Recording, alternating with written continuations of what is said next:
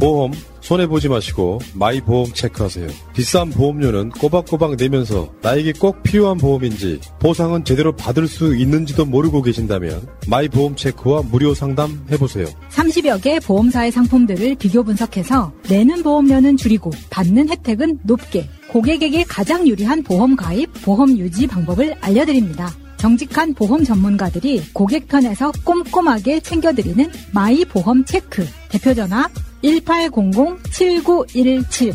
홈페이지는 한글로 마이보험체크.com. 카톡에서 마이보험으로 친구 추가해서 상담할 수 있습니다. 새날과 꾸준히 연대했던 바로 그 업체입니다.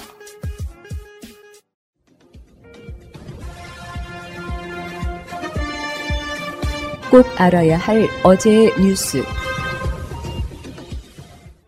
지난 2017년 당시 이영렬 서울중앙지검장과 안태근 법무부 검찰국장이 식사 자리에서 후배 검사들에게 돈 봉투를 건넸습니다. 한 봉투에 70만 원에서 100만 원까지 검사들끼리 경력금이라며 주고받은 돈의 출처는 특수활동비였습니다. 2020년 당시 윤석열 검찰총장 시절 특활비를 둔 정치적 공방도 가열됐습니다. 검찰총장의 쌈짓돈으로 돼 있는 것이 거의 한 50억에 이르는 것 같아요. 한 번도 법무부에 보고한 바가 없습니다. 시민단체가 특활비 내역 공개를 청구했지만 검찰은 수사 기밀이라며 거부했습니다. 법원은 1심부터 3심까지 대검의 특활비 내역 대부분과 중앙지검 내역 일부를 공개하라고 판결했습니다. 공개 대상은 2017년부터 2019년 9월까지 윤석열 대통령의 서울중앙지검장과 검찰총장 재직 시절도 포함됐습니다. 판결이 확정되고 시민단체가 판결을 지키라고 내용 증명을 보내고도 두 달이 지났어야 검찰은 내역을 공개했습니다. 분석하기 좋게 파일 형태로 요청했지만 검찰은 상자로 10개, 대검 9,900여 쪽, 중앙지검 약 6,800쪽, 총 17,000쪽 정도를 복사해 제공했습니다. 권력기관이 아니라 국민들에게 세금을 어떻게 썼는지를 검증을 받아야 되는 보통의 행정기관이라는 게 이 박스를 통해서 저는 증명이 됐다고 봅니다. 제공된 건 일단 6개월치. 검찰은 특활비 자료 원본이 종이어서 파일로 제공 못했다며 계속 복사해주겠다는 입장입니다. 시민단체는 엉뚱하게 쓰인 특활비는 없는지 분석에 착수했습니다. MBC 뉴스 신재용입니다. 해마다 수능 시험이 끝나면 논술, 구술이나 면접 같은 대학별 고사가 이어집니다. 학교에선 배우지 않은 고난이도 문제가 출제되기 일수라 학원가엔 단기 특강이 줄을 잇습니다.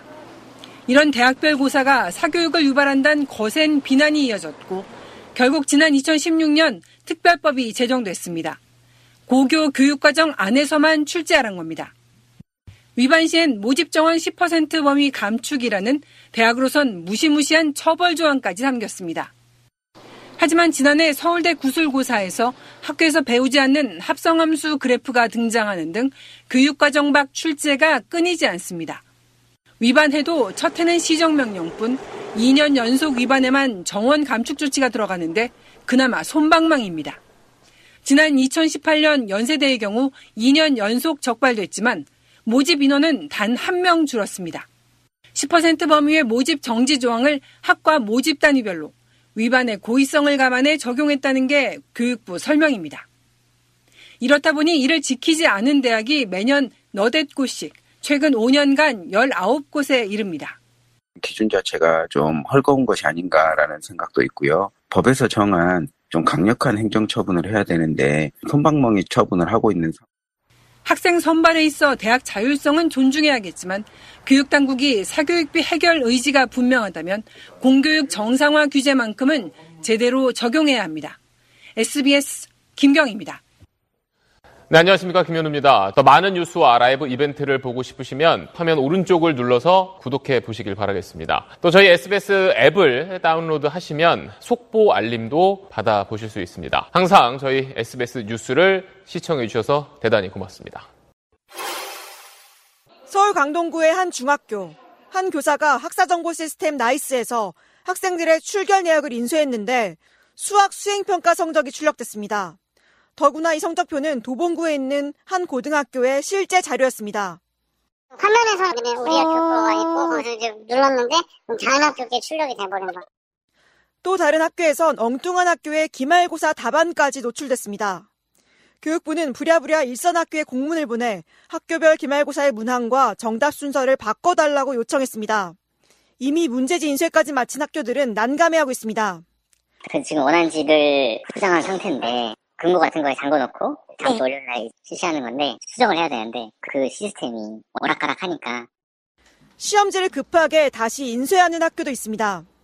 거의 한 800명 되거든요. 사과목당 또 한 3, 4장 되잖아요. 그러니까 이게 뭐 만장 넘어가는 건 당연한 거고 종이가 없어가지고 인근 초등학교에서 빌리고 있고 이 같은 오류는 2,800억 원을 들여 개발한 새 학사 정보 시스템 4세대 나이스를 지난 21일 개통하면서 시작됐습니다. 교육부는 과부하에 따른 인쇄 배달에 문제가 생겼다며 정답 출력 오류에 대해선 공식 신고가 접수된 학교는 10곳 미만이라고 해명했습니다. 1차 조치는 했는데 또다시 그런 문제가 발생할 가능성이 있는지를 좀 확인하는 과정에 있고요. 내일까지는 그게 정리가 될 것 같습니다. 교사들은 방학을 앞둔 학기 말에 시스템 도입을 너무 서두른 것 아니냐고 지적합니다. 왜 하필 지금 하냐 이런 얘기가 되게 많았는데 2,800억 들었다고 했는데 왜 도대체 바꿨는지를 모르겠는 그런 상황이에요. 교육부는 대입 일정 탓에 더 미룰 수 없었다며 시스템을 조속히 안정화시키겠다고 밝혔습니다. MBC 뉴스 지은수입니다. 대구시청 동인청사 지하주차장 압수수색 상자를 든 경찰들이 잇따라 건물로 들어갑니다. 압수수색 대상은 대구시 정뉴스와 대구시 SNS 채널을 담당하는 뉴미디어 담당관실입니다. 공직선거법 고발 사건 관련 금일 09시경부터 대구시청 뉴미디어 담당관실에 대한 압수영장을 집행했습니다. 수사 중인 사안이라 압수수색은 4시간여 동안 진행됐습니다. 경찰은 유튜브 채널 담당자 등의 PC와 휴대전화 등을 확보한 걸로 알려졌습니다. 발단은 대구시 유튜브 채널입니다. 역대 최대 규모 3조 원을 투자를 통해 지난 2월 대구 참여연대는 세금으로 운영되는 대구시 유튜브 채널이 짧은 동영상, 파워풀 홍시장 코너 등을 통해 홍 시장의 개인 이미지나 업적을 홍보하고 있다며 홍준표 시장과 유튜브 담당 공무원을 공직선거법 위반 혐의로 고발했습니다. 춥다 빨리 오늘 압수수색에 대해 홍 시장은 퀴어 축제 당시 적법한 공무 집행을 강압적으로 억압하더니 보복 수사를 하느냐며 경찰이 아니라 깡패라고 거칠게 비난했습니다. 또 대구 경찰청 직원들의 시청 출입도 금지하겠다고 밝혔습니다. 전혀 무관하다고 생각이 들지 않습니다. 오비일학이라고 하지 않습니까? 공권력의 집행도 오해받을 짓은 안 해야죠. 경찰은 압수수색 신청이 퀴어 축제 전에 이루어진 거라고 설명했고 대구 경찰 직장인 협의회 연합은 성명을 내고 영장 발부에 관여한 검찰과 법원도 보복 수사의 공범이냐며 홍 시장을 비판했습니다. MBC 뉴스 손은민입니다. 새날맞기 PPL로 가겠습니다. 자, 첫 번째, 피토페시아 독보적인 cooling감 헤어 boosting 샴푸입니다. 점점 무더워지는 날씨에 두피의 청량감을 선사해드릴 cooling 샴푸입니다. 부스스하고 푸석한 머릿결과 간지러운 두피 피부 트러블, 그리고 점점 가늘고 힘이 없어지는 모발이 고민이신가요? 많은 분들이 사랑해 주셔서 누적 판매량 4만 통을 돌파하였습니다. 두피에 영양을 공급해주고 프로비타민으로 모발을 힘있게 해주는 boosting 효과와 함께 멘톨 성분의 cooling 작용이 두피를 시원하고 진정시키게 하여 각질 과 노폐물을 부드럽게 제거해 드립니다. 피터페시아 헤어 부스팅 샴푸로 독보적인 쿨링감을 경험해 보세요. 원래요 머리 감고 할 때 개운한 느낌이 중요하거든요. 네. 근데 머리 감아도 개운하지가 않아. 여기 이제 쿨링감이라는 게 그런 거예요. 멘톨 성분. 멘톨 성분. 근데 그 성분만 있는 게 아니라 깨끗이 써준다는 소리 포함되기 때문에 한번 써보시기 바랍니다. 여름에 샴푸질 하루 1년에 뭐 어떤 경우 하루에 두 번씩 더 하잖아요. 사보세요. 생일날만 하는 거 아닌가요? 어? 머리 감는 거요? 한동훈이 그러겠다, 야. 저 가발 빨아야 되니까요. 뭐, 내 무슨 말 하는지. 자, 여러분들 지금 조국 장관 이야기 여기까지 그만해요. 그것은 여러분들이 주장한다고 되는 문제가 아니라 최대한 본인의 입장을 존중해 주자는 제 취지였고요. 자, 두 번째. 독일 보랄 귀여운 더 셰프 에어프라이어 5리터짜리입니다. 어디에 두어도 인테리어가 되는 독일 보랄의 귀여운 더 셰프 에어 프라이어는 고온의 공기를 빠르게 순환시키는 고속 열풍 순환 방식으로 기름 없이 담백하고 바삭한 튀김 요리를 즐길 수 있습니다. 다양한 요리를 즐기기에 너무 크지 않고 딱 적당한 5리터 용량 사각 바스켓으로 원형 바스켓보다 효율적으로 조리할 수 있으며 직관적이고 심플한 다이얼 방식으로 누구나 손쉽게 맛있는 음식을 조리할 수 있습니다. 국내 전파 인증 통과로 안전하고 믿을 수 있는 더 셰프 에어프라이어로 요리와 주방 인테리어를 동시에 해결해 드립니다. 예, 혹시 에어프라이어 없는 분 댓글창에 한번 써보세요. 요즘 다 있지 않아요? 에어프라이어. 없는 분도 있긴 할 거야. 1번 한번 쳐보세요. 나 에어프라이어가 없다. 1번. 1번이 막, 어, 저, 저렇게 많단 말이에요? 저도 없습니다. 어, 없습니까? 사겠습니다. 제가 그 말 하려고 그랬어요. 없는 분 사세요. 아니, 있는 왜냐면. 에어프라이어 있으면 안 되는 음식이 없어요. 그렇죠. 어. 그러니까 예를 들면 기름으로 막 튀겨 먹던 것들 다 에어프라이어 들어갑니다. 자, 굉장히 많으시네. 여러분들이 오늘 다 산, 산다는 약속이잖아, 지금. 내가 아까 분명히 그렇게 말했다. 에어프라이어 사겠다는 분 1번이라고 치라고 했다, 분명히. 자, 동감이고요. 자, 지금 그리고 메디미 플러스에서 해충 박멸 신기패가 시즌을 맞아 할인 행사를 진행합니다. 여름이 다가오며 여기저기 보이는 벌레들 때문에 고민이시죠. 예, 벌레 이제 뭐 똥파리, 이제 벌레들 고민이시죠. 저 초간단 분필형 해충약 신기패로 쓱 그어만 주시면 해결해 드립니다. 저거네. 그, 그 지나다니는 곳에 쓱 하면 밟고 죽는다는 선 거예요. 넘지 마라 이런 거네요. 그렇지, 선 넘지 어. 마라. 윤석열한테 딱 하면 되겠네. 윤석열 선 넘지 말고 딱 그어주면 밟고 죽는 거잖아요. 청와대에다가. 저거를 이렇게 쭉 긋나 보네요. 자, 오늘의 특가 세 가지만 읽어드리겠습니다. 찡어 팩토리 real 영화관 땅콩 버터구이 오징어. 두 번째 김 셰프 국내산 생닭으로 만든 만장일치 춘천 닭갈비. 세 번째 무로 all-in-one care 만능 세탁소 스프레이입니다. 자, 지금 땅콩 버터 오징어, 춘천 닭갈비, 다음에 세탁소 스프레이 이런 제품들은 싸게 파는 상황이니까요. 내일 아침 10시까지 주문해 보시기 바랍니다. 후기 두 개만 읽어드리고 자, 2부로 갑니다. 자, 고향진 김치찌개입니다. 진한 김치찌개 본연의 맛이 좋습니다. 줄 서서 먹는 일산 진생갈비 김치찌개 밀키트 버전이라는 칭호가 이해되는 맛입니다. 원하는 토핑을 추가하면 다양한 버전으로 변신도 가능합니다. 저는 두부를 듬뿍 넣어서 담백하게 먹었습니다. 라면 사리도 빼놓지 않아야 할 필수 코스이고요. 캠핑장에서 간편하게 먹기 너무 좋았어요. 맛있게 먹었, 잘 먹었습니다. 김치찌개는 최고지. 근데 저 후기 사진에 올라온 저 화분은 뭘까요? 갑자기 화분 좋아하는 입장에서 땡기네요. 아, 화분이 아니구나. 화분 아니야. 끓이는 모습이야. 근데 그 뒤에 뭔가 이렇게 화분처럼 보이는 뭐가 있을, 아, 야, 자세히 안 봤는데 푸나님이 화분이 갑자기 확 세뇌당했어요. 아, 처음에 화분인 줄 알았어요. 왜냐면 나는 화분에 미쳐있는 사람이잖아요. 이러다가 저 직업 바꾸려고 그래요. 방송을 그만두고 원예사를 꽃집 하려고. 아시죠? 얼마나 화분을 내가 많이 좋- 잘 키우는지. 잘 자라더라고요. 꽃집의 푸나님은 이뻐요. 자, 마지막 하나만 읽어드릴게요. 자, 이재명을 지지하고 새날을 사랑하는 아름다고 멋있는 여성분이 후기를 남겼네요. 접니다. 예. 네, 기름에는 신발을 튀겨도 맛있고 케찹에는 지우개를 찍어 먹어도 맛있다는 말이 있듯이 고향진 김치찌개에는 정말 뭘 때려 넣어도 맛있습니다. 멧돼지 고기는 금지입니다. 김치찌개 그 자체만으로도 충분히 깊은 맛이 있고 포기 김치 형태로 들어가 있는 김치는 김치찌개는 물론 김치찜으로도 최고였습니다. 두부를 넣어 먹어보기도 하고 돼지고기를 넣어보기도 하고 햄과 두부를 넣어 부대찌개로도 먹어보았는데 베이스 김치찌개 국물이 환상적이라 정말 밥 두 그릇 부르는 맛입니다. 김치찌개 양도 넉넉하여 혼자 사시는 분들은 한 봉지당 세끼 정도는 거뜬합니다.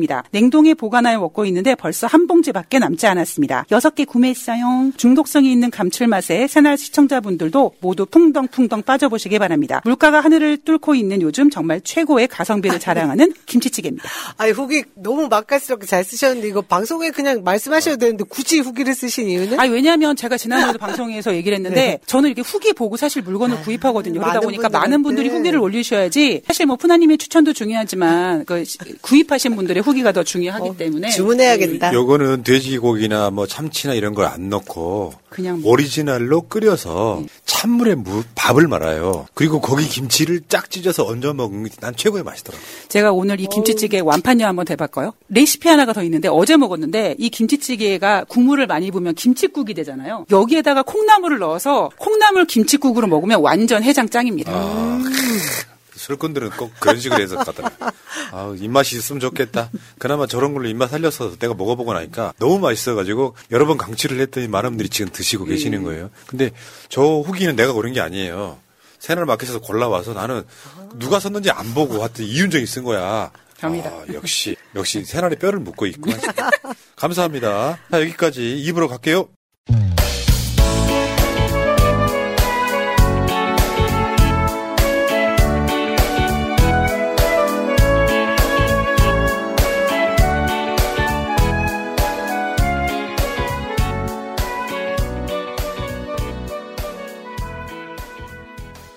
재밌는 짤 시간입니다. 요거는 재밌는 짤이보다 연속되는 이야기인데 지금 최배근 교수가 그 저 민들레에 쓴 기사 이거예요. 가짜 뉴스로 대국민 사기를 벌이는 윤 정권. 뭐가 가짜 뉴스였냐면 윤석열이 이렇게 얘기했죠. 국가 채무 지난 정권에서 400조 늘어서 1000조. 미래 세대 착취다 이러면서 이제. 그러니까 저 최배근 교수 이야기는 넘겨야죠. 최배근 교수 이야기는 윤석열의 저 말이 가짜 뉴스라는 거예요. 거기 팩트 체크인데 여러분 민들레 들어가셔 갖고 한번 읽어 보시기 바라겠고요. 대통령이란 자가 그냥 입에서 가짜 뉴스가 그냥 풀풀풀 튀어나오는 거 있잖아. 지금 한두 건도 아니야. 근데 여기 보면 시기별 연평균 국가 채무가 있어요. 박근혜 정권 때 42조. 문재인 정권이 팬데믹 이전에 29조. 문재인 정권 팬데믹 이후에 129조 원. 문재인 정권에 이렇게 저렇게 했더니 문재인 정권 때 실제로 5년 동안 76조 원의 이제 국가 채무를 졌다. 근데 저것도 OECD 국가 중에서는 가장 적게 쓴 나라잖아요. 근데요, 윤석열 정권 1년 동안 72조 원을 빚을 냅니다. 지금 요즘에 이야기 들어보니까 세무서 국세청 난리 났더만요. 세금 걷어들이느라고.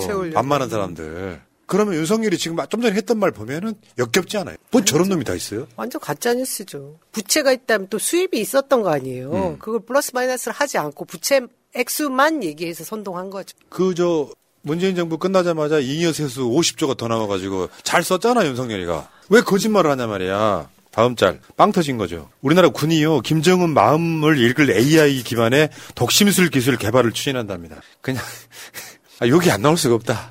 38억 5천만 원을 투입한다고 합니다. 그 돈 누가 먹을까요? 독심술 저거 확인도 안 될 텐데. 이게 뭐 이런 기술은 왜 저 강아지들 마음이 읽는다고 뭐 하는 거잖아요. 김정은의 마음을 읽을 AI 기반. 우리 어떻게 확인하냐? 그 마음이 진짜인지 가짜인지 기술이 됐는지 안 됐는지 제대로. 어? 그러니까 김정은의 표정을 보고 아 담배 피고 싶다, 화장실 가고 싶다 이런 건가? 정말 쓸데없는 짓들 많이 해. 지금 그 드론 부대 창설 있잖아요. 그거 문재인 정부 때 이미 시작된 거잖아요. 마치 윤석열이 한 것처럼. 약간 이런 거죠. 뭐, 뭐 대머리와 주걱턱이 궁합이 좋다 이런 식으로 약간 되게 추상적인 어떤 그 무언가는 네. 그런 느낌이 들죠. 다음 짤은 이윤정 님이 한번 읽어주세요. 그들이 10월 29일 12구 참사를 일으켰을 때 나는 침묵했다. 그 다음 그들이 노동자들을 탄압할 때 나는 침묵했다. 그 다음에 그들이 민주주의를 무너뜨릴 때 나는 침묵했다. 그들이 나에게 닥쳤을 때는 나를 위해 나서줄 이들이 아무도 남아있지 않았다. 나는 기자이기 때문이다. 자, 그렇죠. 그러니까 지금은 기자도 우리 국민과 연대를 해야 되는 시기가 왔죠. 제가 오늘 진짜 무슨 계속 이야기할 것 같은데 연대가 중요합니다. 약자들끼리 서로 지지고 볶을 게 아니라 마찬가지로 지금 잘하는 기자분들 꽤 많은데 이동관 방통위원장 임명에 조중동 종편 기자들도 75%는 반대한다 그러잖아요. 자 넘어가겠습니다. 야 국민의힘 저 스타 강사 100억대 고소득은 범죄이자 사회하기를 막 갖다 붙이죠. 막 갖다 붙여. 막 갖다 들이대고 막. 적당히 해라. 아, 진짜. 니들이 말한 자본주의가 이거 아니야? 인기 있는 사람 돈 버는 거 내가 말했잖아요. 메이저리그에서 박찬호가요. 잘 나갈 때 연봉이 150억이었어. 한국에 그때 당시에 연봉 1억 넘게 힘들었어요. 그러면 자본주의 천국 미국에서 하는 게 다 범죄자입니까? 이런 식으로 하면 안 되는 거지. 저도 고소득 강사들 그렇게 좋아하진 않아요. 근데 이- 저런 식으로 악마화 시키는 건 좀 그렇잖아. 그게 또 문제가 있다는 거 이따가 다시 설명해 드릴 만한 짤이 있어요. 윤석열 지금 사교육 단속 막 이제 이제 시작된 거 아니에요. 그러니까 학부모 하는 말 학원을 더 늘려야 되나? 자사고, 외고, 국- 국제고 존치, 성취도 평가 강화. 저 성취도 평가가 있다가 그 이야기가 다시 나옵니다만 일제고사. 그러니까 대한민국 사회의 구조적인 거를 모르는 상태에서 인기만 얻으려고 사교육비 줄여야 돼만 해고 보니까 모든 것들이 지금 자기 발에 걸려 넘어지고 있는 거예요. 현실적으로는. 다음 짤 보겠습니다. 사교육 카르텔 혁파라고 몽둥이 들고 있잖아요. 내가 입시 지옥에서 해방을 그러니까 수험생이 딱 그러잖아요. 공부하는데 해방 놓치나 마세요. 지금 우리 수험생들 딱 저맘일 겁니다. 다음 짤 볼게요. 수능 D-150. 이 정도면 나도 입시 전문가. 그리고 그 옆에 천공이 앞으로 내가 대학 가는 방법을 다 바꿀 거니까 뭐 이러니까 학생이 구수한 주제라고 이야기하고 또, 하- 또 그래야죠. 한글도 모르는 주제. 음, 그러니까 그러네. 천공은 한글도 모르는데. 네. 다음 볼게요. 교육부 수장 능력 시험. 감독관 윤석열이야. 2주 앉아 있어. 배운 대로 풀어. 킬러 문항 배제. 이게 하도 이슈로 많이 들었으니까 지금 우리 민주 시민들은 윤석열이 저 말이 왜 틀렸는지를 아실 겁니다. 다음 짤 볼게요. 이제는 윤석열이 악의로 표현하는 저 저건 너무 귀여운 아, 거전 아닙니까? 저거 되게 약간 불만스럽습니다. 저질이 한다는 뜻이 저질이 한다는 뜻이 교육 갖다 푸시고 경제 갖다 푸시고 외교 갖다 푸시고 그냥 애기라는 거죠 애기. 근데 그 사람이 대통령이라는 거죠. 문제는 아 다음 짤 윤석열 수능 발언에 수험생들 대혼란, 윤석열 수능 발언 후폭풍 거세, 교육계 물수능 우려, 수능 킬러 문항 배제 등 급조 지침에 수험생 교육계 멘붕 근데 국내 수능 대형 폭탄 터뜨려 놓고 해외 나가 공원 산책이나 하는 윤석열. 천하남 티셔츠 모자. 쓰고 아유. 도대체 왜 저러는 걸까요? 그 다음 짤 하나가 있죠, 있죠. 어, 저게 뭐냐면요. 우리나라에서 제일 비싸다는 시대 인자라고 하는 사교육 학원. 학원에 윤석열이 보낸 화환이에요. 최근이에요, 저거. 저거 시대인재 국민의힘에 뭐 윤회권도 있고 윤석열도 있고 보냈잖아요. 얘들은 뭔가 카르텔이 있는 거야. 뭐 아니면 윤회관이 윤석열 이름을 그 대통령실에 대고 하면 보내달라고 했던지. 저게 얼마 전에 야순이 말했던 문제집 하나에 100만 원에서 500만 원 하는 그, 그 학원이라고. 그래서 이제 어떤 의혹이 제기되냐면 출제자들이 수능 출제자일 가능성이 있다. 왜냐하면 너무 잘 맞히거든. 그런 의혹까지 제기된 곳인데 윤석열 등에 화환이가 있다. 와, 저 진짜 저 저게 수사해야 되는 것 아닙니까? 현실은 그렇다니까요. 얘네들을 누가 봐도 저건 카르텔이 있어요. 근데 갑자기 인기 얻으려다 보니까 이상하게 꼬인 거야 지금. 이따가 그 교육 이야기는 다시 하겠습니다. 그 다음에 김기현 우리 허수아비 당대표님. 아이고 윤비어천가 없냐 없냐 윤비어천가 그거를 국회에서 제대로 보여줬죠. 대통령님 저 보고 계십니까? 여기야 여기 이렇게 땅 파세요. 김건희를 수사하라 그러죠. 아이고 참. 다음 절 볼게요. 요건 뭐 별 뭐 재미가 있는 건 아닌데 신당 창당은 움직임이 분주하다 그러는데 신당 창당하고 있다고 하는 사람들이 존재감이 없어요. 금태섭이나 양양자 등 해가지고 그 이야기입니다. 그래서 답답하다고 넘어가고요. 다음에 이동관 주머니 까봐 비판 기사 하나당 10대씩이다. 다시 그런 거 아니에요. 언론 탄압하려고 들어오는 거 아니야. 언론 탄압이 아주 아주 언론 탄압이 인재로 지금 증명된 새끼 아니야. 그러니까 언제적 이동관인데 다시 들어와. 기술자, 기술자. 어. 그래놓고 사실상 언론 탄압하는 방식으로 전화질이 되는 방식으로 아들 학폭도 묻었다. 에. 야, 그 깨알, 그 옆에 깨알같이 멧돼지를 탄 천공이 있네요.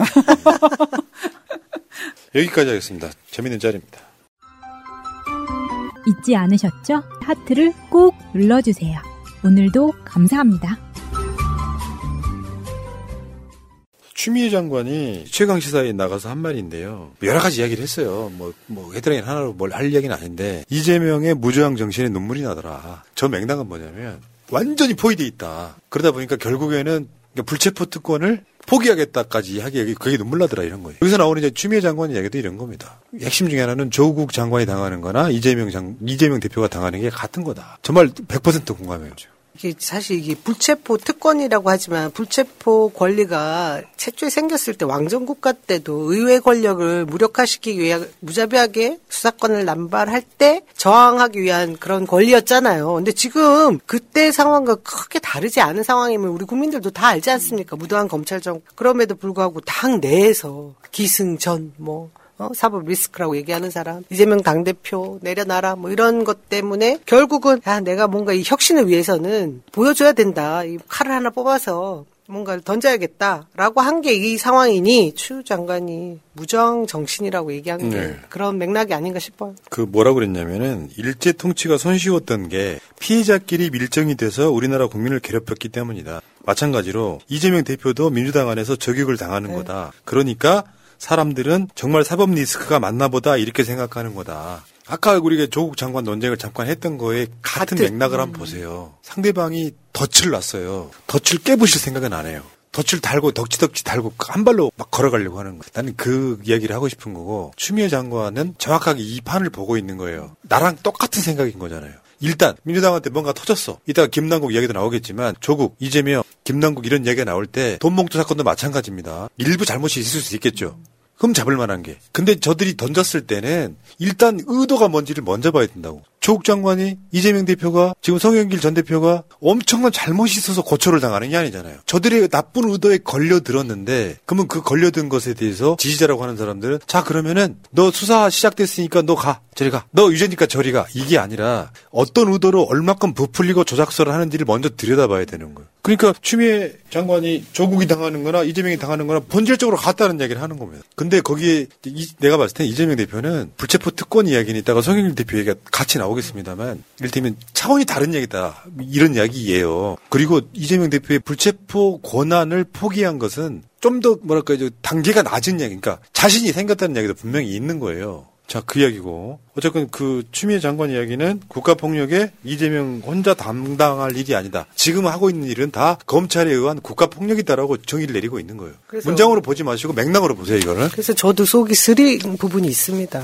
그러니까 애초에 뭐 많은 분들이 참 좋은 결단을 했다고 박수를 쳐주긴 하지만 이후에 어떤 사태로 번질지 모르잖아요. 그것 때문에 이게 진짜 이 국가 폭력에 저희가 저항하지 못하는 그런 상황까지 갈까봐 굉장히 좀 속이 쓰린 부분도 분명히 있어요. 그걸 말씀하시는 것 같아요. 그러니까 추미애 전 대표도 있지만 송영길 전 대표도 같은 날 여러분들이 싫어하시는 김현정이 나와서 불체포 특권 포기 반대. 근데 요거를 언론이 묘하게 이재명 대표랑 쌈, 쌈질을 시키더라고. 아니야, 내용은 그런 뜻이 아니야. 어떻게 보면 이재명의 결단이 엄청나다는 일종의 뒷받침 설명에 가까운 거예요. 사실은 이재명 대표는 지금 수년 동안 대장동 수사를 받았는데 나오는 게 없고 지금 송영길 대표는 이런 측면이 있는 거예요. 그나마 이재명 지지자들이 있고 이런 방송이 있고 팩트 체크 하면서 이재명은 수년 동안 지켜왔던 거예요. 조국 장관 사건은 뭐냐면 정신 차리기도 전에 유죄라고 하는 확증을 갖고 사모펀드도 아닌 결국에는 입시 비리 업무방해죄로 계속 파고 들어가서 유죄를 결국엔 받아낸 사건이거든요. 초반 프레임에서 진 겁니다. 조국 장관의 의혹이 막 제기됐을 때 조국 청문회 준비단에서 청문회가 10일도 넘게 남았는데 청문회 때 다 해명하겠다 기다려 줍니까? 초반 프레임에서 조국 장관은 이미 청문회를 못할 만큼 완전히 어질러져 있었어요. 그러니까 청문회 때까지 가지를 못하고 나중에 조국 장관 쪽에서 해명하기 시작하는데 쏟아지는 의혹이 한 200개 되는데 해명 나오는 거는 하루에 한 개 정도. 초반 프레임에서 진 거예요. 그런데 지금 송영길 대표 같은 경우는 민주당 내에서 친명은 말할 것도 없고 비명까지도 사실은 엄호하는 사람이 없잖아요. 현실적으로 검찰이 뭘 갖고 있는지 모르니까. 그러니까 이성만 의원이나 윤관석 의원이나 송영길 대표가 혼자 각계전투로 맡고 있는 거예요. 그 이야기에 대한 이야기예요. 이재명 대표는 솔직히 말하면 현재로서는 한 발 벗어나 있는 게 맞죠. 현실적으로는. 근데 시- 원칙적으로는 현재 민주당 국회의원들은 야당 국회의원이고 검사 독재 정권에서 불체포 특권을 갖고 있는 게 맞다는 주장인 거예요. 그렇죠. 근데 이재명은 대단한 거다 이야기를 하고 싶은데 송영길과 이재명이 갈등 관계처럼 언론이 보도를 하더라고. 자, 불체포 특권은 독재와 싸우는 무기다. 공감 안 공감? 당연하죠. 거기다 무슨 얘기를 했냐면 판사들도 검사가 겁이 나서 제대로 말을 못한다. 그게 대표적인 게 임정엽 재판부가 정경심 교수 유죄 때린 거고요. 결국엔 전원 합의체가 아닌 소부 대법원에서 유죄가 확정된 사건. 그리고 최근에 거의 뭐 압수수색 영장이 정말 무슨 자판기처럼 튀어나오는 것도 다 이런 맥락 아닙니까? 상황이 이렇다고요. 그런데 지금 현재 대장동 사건도 맥락이 완전히 잡혔어요, 이제는. 김용 정진상도 마찬가지고 이재명 대표는 아직 재판 시작도 안 했잖아. 7월 말에 한 번 더 모여 보이고 정식 재판 언제 시작할지도 몰라요. 복사해야 될 자료만 트럭 두 대 분량이니까요. 자, 검찰이 증거를 제시하지 못하니까 시간을 벌고 있는 거죠. 결국 이- 예를 들어서요. 이재명 대표가 단단하게 팬덤이 없고 당대표를 안 했다면 이재명 대표 구속될지도 모릅니다. 전 그렇게 생각해요. 그게 검찰이에요. 온갖 조작을 통해 가지고 판사도 거부할 수 없게끔 영장 발부해버립니다. 그걸 견뎌내고 이기고 있는 거예요, 지금. 불체포 특권이 있었기 때문에 나름 지켰다고 생각을 해요. 그리고 한 발 물러서 보니까 대장동에 아무것도 없는 거예요. 그게 이 대장동 사건은 유동규 사건이에요. 유동규 대장동 뇌물 사건. 지금 실패로 끝나가는 중인 거죠. 이번에 저 인터뷰를 우리도 지금 날짜를 잡고 있긴 한데 날짜를 못 잡은 이건태 변호사, 정진상 전 당무조정실장 이분의 변호인, 메인 변호인, 그 다음에 조상호가 그 밑에 이- 있고 그게 빨간아지하고 인터뷰 이거예요. 금액도 기억 안 나요. 유동규의 멘붕, 재판장 답변 못한 걸로 기록할게요 이런 식으로 말이 저렇게 바뀌고 문제는 유동규가 428억이라는 게 검찰에서요. 428억을 3분의 1씩 나눠 갖기로 했잖아요. 했다고 그랬잖아요. 네. 이게 검찰하고 면담하기 시작하면서 나온 이야기예요. 그전에는 아예 아예 없었던 얘기예요. 답 나온 거잖아 지금. 검찰이 유동규를 충동질 해가지고 너 형량 싸게 빼줄 테니까 요거 이재명하고 나누기로 했다고 이야기해. 이거 지금까지 이게 원래 이 사업자인 김만배는 말도 안 되는 소리라고 지금도 부정하고 있지 않습니까? 간해건 데이씨 이러고 있죠. 내가 썼을 수도 있다거나 출처와 금액을 답변하지 못하는 등 법정에서 스스로의 진술을 번복했다. 재판부는 침묵하다 답변하지 못하다라고 공판 조서에 기록하겠다라고 했습니다. 왜냐하면 이게 계속 이 심해지면 윤- 유동규는 이 건만으로 처벌받을 수 있거든요. 위증, 위증치 커요. 그러니까 우리가 그런 이 유동규에 대한 이야기를 이렇게 하잖아요. 이제 야 코빅이 왜 재미없는지 알겠다. 완전히 이 유동규는 법 그러니까 법정에서 완전 히 개그맨 됐다라고 얘기할 정도로 이제 유동규의 어떤 그 어, 발언에 대해서는 완전히 이제 신빙성을 잃어버린 것 같아요. 네. 그래도 저는 아직도 안심이 안 되는 게 빨리빨리 재판을 진행을 해서 결과가 나오면 지금 이 모든 진술 번복이나 증거가 제대로 없는 것이 다들 그러니까 이재명 대표가 소명을 할 수 있게 되는 그 과정을 저희가 눈으로 확인하게 될 텐데 총선까지도 계속 끌고 있을 거 아닙니까? 참 마음이 편하지가 않긴 그러니까요. 해요. 근데 어, 제 변한다고 중요한 그러고. 보도가 나왔는데 그 메인 언론들이 안 받아 안 받은 것이죠. 김남국 의원이 자기 돈으로 초기 투자했다고 결론을 내렸다는 거예요. 이게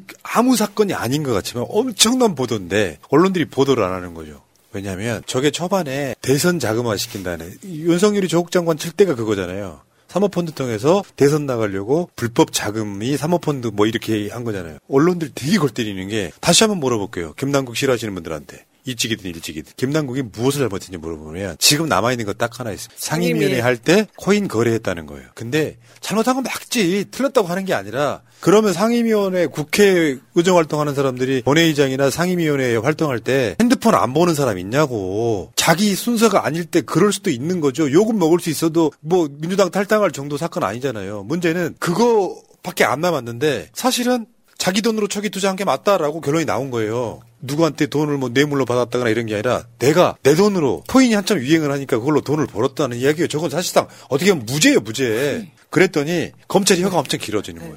아, 그- 이걸로 끝난 게 아니고 내부 정보를 이용한 거 아니야? 뭔 개소리입니까? 코인이 주식이야? 내부 정보가 있게? 코인은요 들썩들썩 해가지고 지들끼리 일종의 장난감 같은 거라 그랬잖아. 젊은 애들이 코인이라는 것이 막 장난감 같은 거예요. 이거 내부 정보의 문제가 아니고 처음에 무슨 airdrop이로 뭐 저기 뭐 거액의 투자금을 이 코인 회사로부터 받았을 개연성이 가장 큰 문제 중에 하나였잖아요. 근데 김남국은 자기 돈으로 투자했다는 게 결론이 내렸단 말이에요. 이건 게임 끝이야. 나머지 이제 검찰이 지금 자기들 입장에서 약간 창피하니까 이거 지금 내부 정보 이용해 투자한 거 아니냐? 이 소리 하고 있는 거예요. 코인 회사가 그 여러분들 생각해 보면 주식은요 어떤 회사의 주력 산업 산업이 있잖아요. 주식이라는 게 뭐 제조업이든 뭐든 간에 그러면 얘가 호재가 있으면 올라가고 그러잖아요. 근데 요즘 주식은 뭐뭐 증자를 한다든지 뭐, 뭐 정부에서 투자를 한다든지 이런, 이런 게 있어 그런 게 있다면 내부 정보겠지만 코인이 그런 거 있어. 진짜 악의적이었던 게 60억 찍었다, 100억 찍었다. 네. 그 돈이 지금도 여전히 다 가지고 있는, 보유하고 있는 돈인 것처럼 악의적인 보도를 하면서 진짜 김남국을 파렴치하게 몰아간 것이 의정 활동 신경 안 쓰고 돈이나 벌지. 왜 그걸 해? 이런 식으로 몰아갔거든요. 근데 검, 근데 검찰이 일단은 김남국을 뭔가 몰기 위해서 열심히 지금 막그 언론 플레이를 했는데 결국에는 그냥 김남국 의원은 자기 돈으로 매매한 거다라는 게 그리고 끝이잖아요. 매매 과정에 돈이 좀 올랐다가 지금 다시 다 꺼진 상태다. 근데 더 웃긴 게 뭐냐 얼마나 이것들이 악랄하냐면 이런 기사가 나왔더라고요. 뭐 검찰이 코인 의혹 김남국 수사 진행 중이다라고 하면서 갑자기 라더견 주가 조작 그쪽과 연결해서 그 기사를 갖다가 밑에다 딱 덧붙이더라. 야 진짜 악랄하다. 그러니까 이런 거 이런 걸 걸? 우리는 김남국 다시 복당하라고 하고 싶어. 바로 해야죠. 뭐. 근데 지금 내가 보기에 탈당은 너무 성급하게 한 건 맞는데 이런 거지 이제 민주당의 수박들은 또 그러겠죠. 김남국 들어오면 선거에 불리하다. 이 프레임이 계속 돌아가는 거예요. 난 다시 한 번 말씀드려요. 사람은 의리라도 있어야 되는 거예요. 김남국. 얼마나 의정 활동 잘했습니까? 윤미향 의원 제명하라고 다들 난리였었어요. 근데 지금 어떻습니까? 다 소명됐지 않습니까? 윤미향 의원 다- 복당한다 뭐 이러면 또 선거 때 불리해서 안 되고 뭔 말들이 이렇게 그런 사람들의 그런 색깔들 때문에 민주당이 망했다는 걸 아직도 몰라서 어찌 티끌만한 유죄의 증거를 찾아 어슬렁거리는 하이에나를 본 일이 있는 거 적당히들 해라 그런 식으로 털어서 죄 안 나올 사람이 있겠냐고요 뇌물로 코인을 받았을 가능성 김남국 돈으로 했다잖아. 니들이 밝혀낸 거 아니야. 내부 정보요? 나 근데 빵 터졌다니까. 코인이 내부 정보가 어딨어. 그러니까 그 내부 정보도 그거잖아요. 뭐 오히려 내부 정보에 관련된 뭐 이런 뭐 입법화 이런 거에 대해서는 뭐 허은아라든가 뭐 그런 쪽에 뭐 김기현 아들 그런 쪽이 훨씬 더 깊숙이 연관되어 있는 거죠. 그래 놓고 허은아 이야기는 안 해. 김기현 아들 이야기는 안 해. 진짜 저는 허. 허은아 같은 경우도 허은아 의원 같은 경우도 오늘 막 그 YTN인가 나와가지고 이제 패널들끼리 이렇게 얘기하는 그런 토론회도 나오고 이 땅기현도 너무 뻔뻔하게 이렇게 막 얘기하니까 야 쟤네들은 도대체 얼굴에 철판을 깔았나라는 생각이 들더라고요. 자, 클레어 제이님 감사하고요. 어, 땡큐요. 김우영, 새날 패널이셨죠? 파란 남자들. 더민주의 전국 혁신회의 상임 운영위원장이에요. 여기에는 현역들 못 들어가요. 원 애들만 들어가. 이분이 이번에 민들레랑 인터뷰를 세게 했더라고요. 내용 대충 한번 소개해 드릴게요. 공감을 해서. 불체포 특권 관련 표결권으로 실력 행사하려는 의원들한테 분노했다. 당대표는요, 당원들이 뽑았는데, 이들이 뭔데 표결로 이재명 대표를 잡아가라고 하느냐 이거죠. 내용을 떠나가지고 조홍천 같은 사람은 그런 거 아니에요. 불체포 특권 포기하고 당당히 가서 영장 심사 받으면 어차피 기소 못할 죄다. 그런 식으로 자기 실드를 치더라고. 문제는 당에서 버렸다는 거네요. 이재명 대표가 대표가 아닌 상황이라면 어떻게 됐을까요? 이재명 이번 선거 나오지 마라. 불리하니까. 그랬을 거예요. 아마. 모르긴 해도. 그리고 두 번째. 비례대표 국회의원 후보도 당원 투표로 뽑아야 된다. 공감해요, 안 해요? 공감. 오늘 민주당 혁신행동에서 발표한 내용들이죠. 그게 뭐냐면 김종인 비대위원장 시절에 칸막이 공천이라는 게 있었어. 비례대표도 순서가 1번부터 5번까지 그 안에서 움직이는 거. 그리고 제가 그때 피해 당사자입니다. A조, B조, C조 어. 막 칸막이를 나눠 칸막이를 나눠 가지고 점핑이 안 돼. 중앙위원 투표 어, 처음 들어보는 얘기가 있었구나. 1번부터 5번 사이에 움직임이 있는데 6번부터 10번 사이인 사람이 거기 못 올라오는 거야. 리그가 있어가지고. 사람이 인간의 등급을 그렇게 맡기는 거예요. 이럴 때 지금 당원 민주주의 이해찬 대표가 열심히 만들어 놓은 이 당원 투표 시스템을 쓰면 되잖아. 예를 들어 비례대표가 한 출마자 50명 있어. 그, 중에 마음에 드는 사람을 뭐 복수로 고르시오 해갖고 이 사람들을 되게 대부분 반영해가지고 올리면 되잖아요. 그러면 당원들이 투표 얼마나 하고 싶겠냐고. 근데 내가 전혀 모르는 사람을 막 비례대표를 올리고 이러는 애 아니라고 봐요. 정말 민주당 신기했군요. 아니면 조금 더 하려면 어떻게 되냐면 민주당이 비례대표도 전략 공천 차원에서 몇 자리만 남겨놓는 거예요. 상징성. 당원들이 모를 수 있잖아요. 근데 이 사람 알려주면 훌륭한 사람 많잖아. 그렇게 전략적으로 쓰는 방법도 있는데 대개는 당원들이 뽑게 만들어라. 공감. 지난번에 열린 민주당에서 비례대표 전체 다를 위성 정당이긴 했지만 그때 뽑을 때 당원들이 다 순위까지 다 뽑았었잖아요. 그 방식을 얘기하는 겁니다. 다음 여기까지가 이제 뭐 또 다른 얘기가 있습니다만 여기까지가 이제 김우영 운영위원장의 이야기고요. 이번에 빵 터진 거는 김기현입니다. 국민의힘 지지율이 저조한 이유를 물으니까 개딸 팬덤이 고착화돼서라고 황당 분석을 내놓더라고. 어, 저는 반개세인 줄 알았어요. 웃기잖아요. 국민의힘 지지율이 왜 이렇게 낮아요? 물론 이제 그 기자 질문에 그런 게 있어요. 그 자동응답 여론조사에서는 국민의힘 여론조사가 잘 안 나온다. 오늘 MBS 여론조사요. 관심 꺼도 돼요. 지금 여론조사를 분석하는 사람들이 아예 넣지도 않습니다. 더군다나 두 개 회사가 2주에 한 번씩 돌아가면서 네 개 회사 가는 거잖아. 한 달에 한 번 정도 하는데 이상 이 팀이 할 때만 민주당 지지율이 안 나와요. 빼시고 결, 결론적으로 봤을 때 갤럽이 민주당이 이겼던 주에도 그때 그 팀 MBS는 민주당이 진 걸로 나왔어요. 민주당이 전화 면접에서 좀 약점을 보여도 마찬가지로. 어쨌건 간에 민주당이 웬만한 여론조사에서는 더 앞서잖아요. 앞서는 이유가 개딸 때문이래요. 뭐 개딸 인정한 거 아니야? 아니, 지역을 논리가 말이 안 되더라고, 논리가. 흔들 만한 힘을 가지고 있네요, 우리 개딸들은. 아니 그리고 저런 발언들은 어, 전 수박 그리고 현 개세 반개 예, 개세래 속마음이 그렇게 나오면 어떡해. 세력.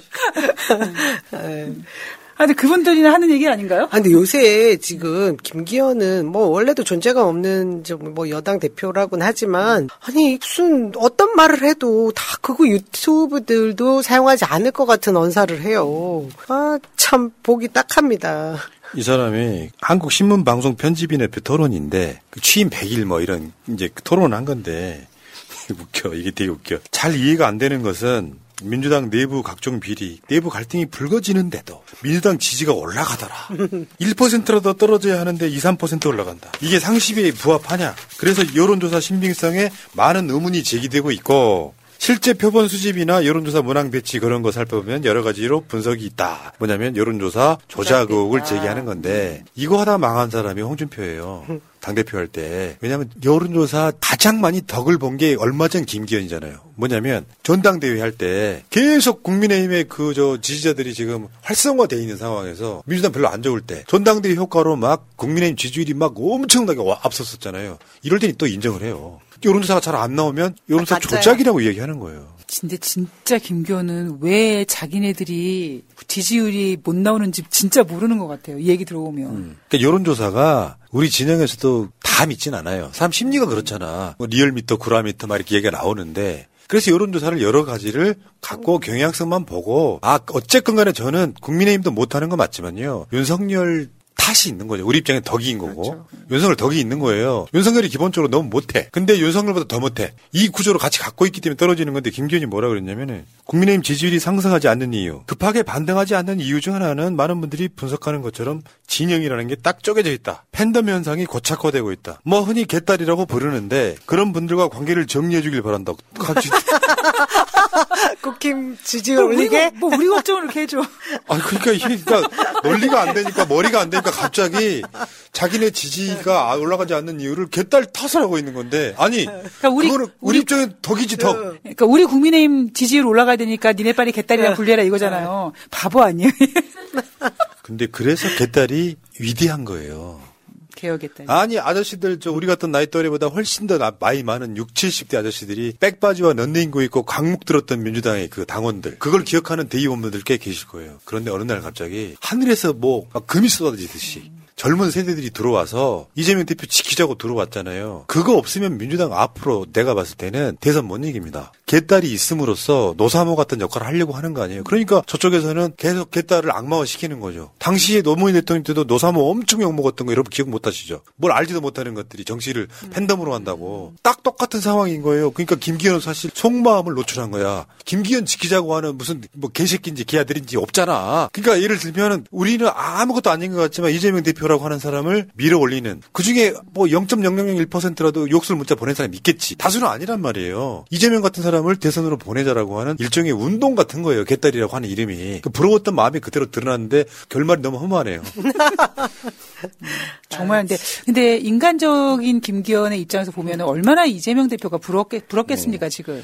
근데 김기현도 인정하는 여론조사 민주당 우위라는 거를 이원욱은 맨날 유- 인터- 검색해보면 뭐야. 이 뭐라 하냐, 이, 이 사람이 뭐라 그러냐, 엊그저께, 어저께 한 건데, 윤석열 정부 실정에도 민주당 지지율 다포 상태. 그 이유가 이재명 대표가 못하는 거니까 물러나야 된다. 이런 논리거든. 정말 보고 그 나머지 싶은 여론조사는 안 보나 봐요. 이 상황에서도 51.1%면 이분은 지금 남의 다리 긁고 있는 거야. 간지러 죽겠는데 이상하게 다리를 긁었는데 시원하지가 않아. 남의 다리 긁고 있는 거야. 저건 뭐냐면 민주당이 당하고 있는 고초나 이런 것들을 100% 잘한다고 보기도 어렵지만 그래도 국민의힘보다 민주당이 낫다. 이런 여론과 민주당 열심히 하려고 하는 것도 인정해주는 여론과 이런 것들이 다 포함되어 있는 여론조사예요, 지금. 여러분 밑에는 안 보셔도 돼요. 선거 때문에 생각하면. 자, 전화 면접은 사실 오늘 나온 그 MB에서도 마찬가지지만 저거 안 보셔도 돼요. 큰 의미는 없고 투표장 여론 이 정도란 말이에요. 그러면 이런 게 있잖아. 의샤의샤라는 게 우리가 이번 선거에 투표장만 나가면 무조건 이겨. 근데 중간에 딴지를 놓는 거야. 우리 선거 질 거야. 질 거야. 불안감 유포잖아요. 사람들이 투표장 나갈 것 같으세요? 안. 니들이 투표장 나가야 이긴다와 이번 선거는 질 거라고 선동하는 건 다른 거예요. 완전 다른 거. 근데 일부러 그러는 것 같아. 저희가 그런 선거를 경험해봤어요. 멀리 있지도 않아요. 박영선 서울시장 선거 때도 계속 그런 분위기로 몰아갔던 게 있거든요. 그 여론조사 결과가 여론 지형을 끌어간다라고 생각을 하니까 지금 굉장히 여론조사 불리한 걸 가지고 국- 김기현도 이렇게 화들짝 딴소리를 하고 하는데 왜 우리는 멀쩡하게 잘 나오는 여론조사 결과를 두고서 저렇게 다른 얘기를 하는 우리 당내 인사가 있습니까? 그러니까. 근데 지금 김은경 혁신위원장 들어오고 나서 조용해졌대, 사람들이 다. 조용해졌어요. 아, 그 왜냐면 찍히면 죽는다 이런 게 있- 있다면서요. 여기서 또 그런 얘기 또 한마디만 또 할게요. 뭐냐면은 으쌰으쌰 되는 거 선거는 뭐뭐 뭐 전략, 바람, 뭐 인물 뭐 이런, 이런 구도 이런 얘기를 하는데 그중에 제일 중요한 게 바람입니다. 저는 이번 선거는 무조건 바람 불어요. 어떤 구도나 이런 걸 떠나서 무조건 바람 붑니다. 게다가 이번 이제 닥치는 총선은 지지자들이 집, 집결력으로 하는 정, 그 투표 아닙니까? 그러니까 우리가 정말 지지만 잘 되면 예. 바로 그렇지. 음. 그러니까 이게 단합이 되는 게 중요한데 여기서 이제 여기서는 무조건 힘을 합쳐야 되는데 단합이 안 된 상태로 서로 지지고 볶고 내부적으로 싸우는 건 무조건 필패예요. 이원욱 같은 조홍천 같은 저런 목소리가 사실 민주당 지지를 안 올라가는 원인이에요, 원인. 왜냐면 우리는 통으로 가끔씩 그런 얘기 듣잖아요. 민주당 뭐 한대? 근데 민주당 내에서 잘하는 사람들 되게 많잖아요. 근데 못하는 사람들이 다 이미지화 돼서 민주당 전체를 대표해버리는 거예요. 자기들이 원인이라는 걸 모르는 거죠. 굳이 안 오른다면. 자, 여기까지 하겠습니다. 지희야, 요즘 우리 부모님 근감소증이 걱정이야. 나이 들수록 근육 관리가 중요하다는데. 중요하죠. 근육이 줄어드는 게 각종 노인성 질환의 원인이니까요. 그래서 단백질 섭취가 중요해요. 근데 단백질 챙겨 먹기 귀찮잖아. 그럼 코어 류신을 선물해 보세요. 코어 류신? 코어 류신은 근육 합성의 핵심 성분인 류신과 프리미엄 단백질을 먹기 편하게 배합한 건강식품이에요. 하루 두 알이면 충분하네. 나도 운동할 때 먹어야겠다. 맞아요. 근육 관리는 지금부터 해야 돼요. 정기 배송 신청하면 2 플러스 1 할인 혜택 있네. 지금 바로 코어 류신을 검색해보세요. 민중의 소리 훌륭한 보도인데 제가 방송을 해왔던 이야기의 연장선상에 있습니다. 월성 핵발전소 주변에 암 발생률이 평균보다 31%가 높아요. 제가 해왔던 얘기잖아요. 안전하다는 원전 주변에서도 암 발생률이 우리나라 평균보다 31%가 높아요. 월성 핵발전소에서 무슨 뭐 방사능 유출되거나 폭발한 게 아니잖아요. 근데 이것도 거리별로도 이래. 표로 한번 보여줘봐요. 월성 핵발전소 반경 10km 이내. 그 후에 저 그래프에서 저 표에서 1번은 10km 안에 들어있는 거고 2번은 반경 10에서 20km 사이에 들어있는 거예요. 보세요. 모든 암은 반경 10km 안에서는 31% 일반 보통 평균보다 위암은 54%, 간암은 55%, 폐암은 61%, 여성 유방암은 14%, 갑상선암은 42%. 근데 퍼센테이지라고 좀 들어주시고요. 제가 프로란 말 잘 안 쓰는데. 근데 10kg 밖을 나가면 좀 달라지죠. 그래서 서로 빼봤더니 10kg 안에 들어서 빼봤더니 이런 이 정도 퍼센테이지 차이가 나는 거예요. 그러면 폭발도 없었고 안전한 원전이라고 하는 곳에서도 10km 안에 살면 암 발생률이 이렇게 높아요. 근데 폭발을 한 원전이에요. 지금도 폭발 중이에요. 거기에서 메인각수라고 하는 고준위 방사능 폐기물을 아무리 정수기로 돌렸다고는 하지만 그거를 방류한다는 게 말이 되냐 이런 얘기예요. 야, 갑상선암이 정말 최고네요. 와. 그러니까 방사능에 가장 취약한 게 갑상선 암이기 그래서 때문에. 푸나님이 지난번에 그 말씀하셨잖아요. 그 어린아이들의 유아 갑상선. 그러니까 예, 후쿠시마의 예. 유아 그러니까 소아 소아 갑상선암이 보통 보통 다른 나라에서는 100만 명에서 200만 명당 한 명 걸리는 희귀병인데 후쿠시마에서는 그게 200명, 300명이 나오는 거예요. 어린 아이한 어린 아이는 안 걸리는 병이라는 거지. 이런 거고 주위에 그 저 체르노빌 사고 났을 때 그 즈음에 태어난 사람들 상당수가 전 세계 갑상선암 환자가 엄청 많습니다. 공기중으로 전파. 뭘 잘 알지도 못하면서. 자, 어쨌건 안전한 원전이라는 곳의 주변에도 월등히 높은 암 발병률을 생각을 해보시면 어떻게 후쿠시마의 오염수가 뭘 했길래 안전하다는 겁니까? 대한민국 사회의 원전 마피아들, 특히 원전 관련한 교수, 원전 관련한 업계에 있는 사람들 말을 믿으면 안 되는 거죠. 지들이 먹고 사는 이즘인데. 근데 이번에 보니까요. 윤석열 정권도 국무조정실 주도로 매일 일본도 하는 브리핑하고 있고 민주당은 매일 질문을 하고 있고 똑같이 맞대응하고 그건 되게 잘하는 네, 거예요. 주도하는 사람이 마음에 안 들어서 그렇지. 누군지 모르지? 있어? SY라고? 자, 어쨌건 후쿠시마 부실 시차를 인정했어요, 이번에. 고장 8건밖에 없다 그랬는데 고장 8건을 필터 24개 고장을 한 건으로 해서 8건인 거예요. 카테고리를 다 묶어가지고 8건이라고 이야기했던 거. 필터가 지금 24개 고장 났다고. 필터가 거르는 거 아닌가요? 그렇죠. 다액종 제거 설비에서 가장 중요한 건데 그게 24개 고장난 걸 한 건으로. 했으면 8건이면 곱하기 8만 해도 네. 얼마입니까? 자, 근데 제가 우리 지역위원회에서도 그렇고 민주당 대부분 많은 지역에서 서명 운동을 열심히 펼치고 있거든요. 저 그래서 어제도 제가 재물포 역 앞에서 서명 운동을 했는데 연세 많으신 분들은 안전한데 너희들 왜 가짜 뉴스를 이렇게 포하고 있냐라고 항의를 하시더라고요. 이게 가스라이팅 된 거지. 예. 조국 데이터가 있음에도 총선 불구하고 나가면 민주당 진다랑 똑같은 이야기예요. 알고 보면 가스라이팅 되면 자기 확신이 되는 건데 이제 그렇게 바- 가는 건데 지금 국무조정실 1, 차장저 사람은 이제 한국말 잘하는 일본인이었죠 이번에. 그리고 그때 이제 이정문 의원이 물어보는 게 이게 정답이에요. 더 큰 문제는 이런 사실을 도쿄전력 홈페이지를 통해서도 손쉽게 확인할 수 있는데 우리나라 시찰단이 가서 일본 정부가 주는 내용을 그대로 앵무새처럼 받아 적었다는 거. 그거를 갖고 와서 어떤 정보도 없는 애들이 국무조정실이라고 하는 데서 이거를 매일 브리핑을 하고 있는 거예요. 일본이 제대로 된 자료 주겠냐고요. 도골 때리는 건 국민의힘의 원전 관련해서 우리 바다 지키기 DF 있잖아요. 거기 위원인 사람인데 언론에는 카이스트 교수라고 나와. 저 사람은 원전 신봉자야. 국민의힘 그 우리 바다 지키기 TF 위원인데 얘는 원전 업계 관련자라고. 근데 얘가 오염수 먹겠다는 이야기 얘가 저- 지- 최근에만 한 게 아니야. 쭉 한번 보세요. 우리나라 해양에 미치는 영향은 극미한 수준. 다 저런 말씀을 하세요. 똑같이 동의하시는. 그냥 업계 관련자 얘는. 그다음 후쿠시마 원전 오염수 방류 안전할까? 정용훈이 카이스트 원자력 및 양자공학과 교수. 어, 이게 업계 관계자잖아요. 원자력 망하면 얘가 먹고 살 게 없는 거야. 다 그렇게 끊기는 거죠. 후쿠시마 원전 오염수의 방사능 물질 농도는 강물과 비슷한 수준.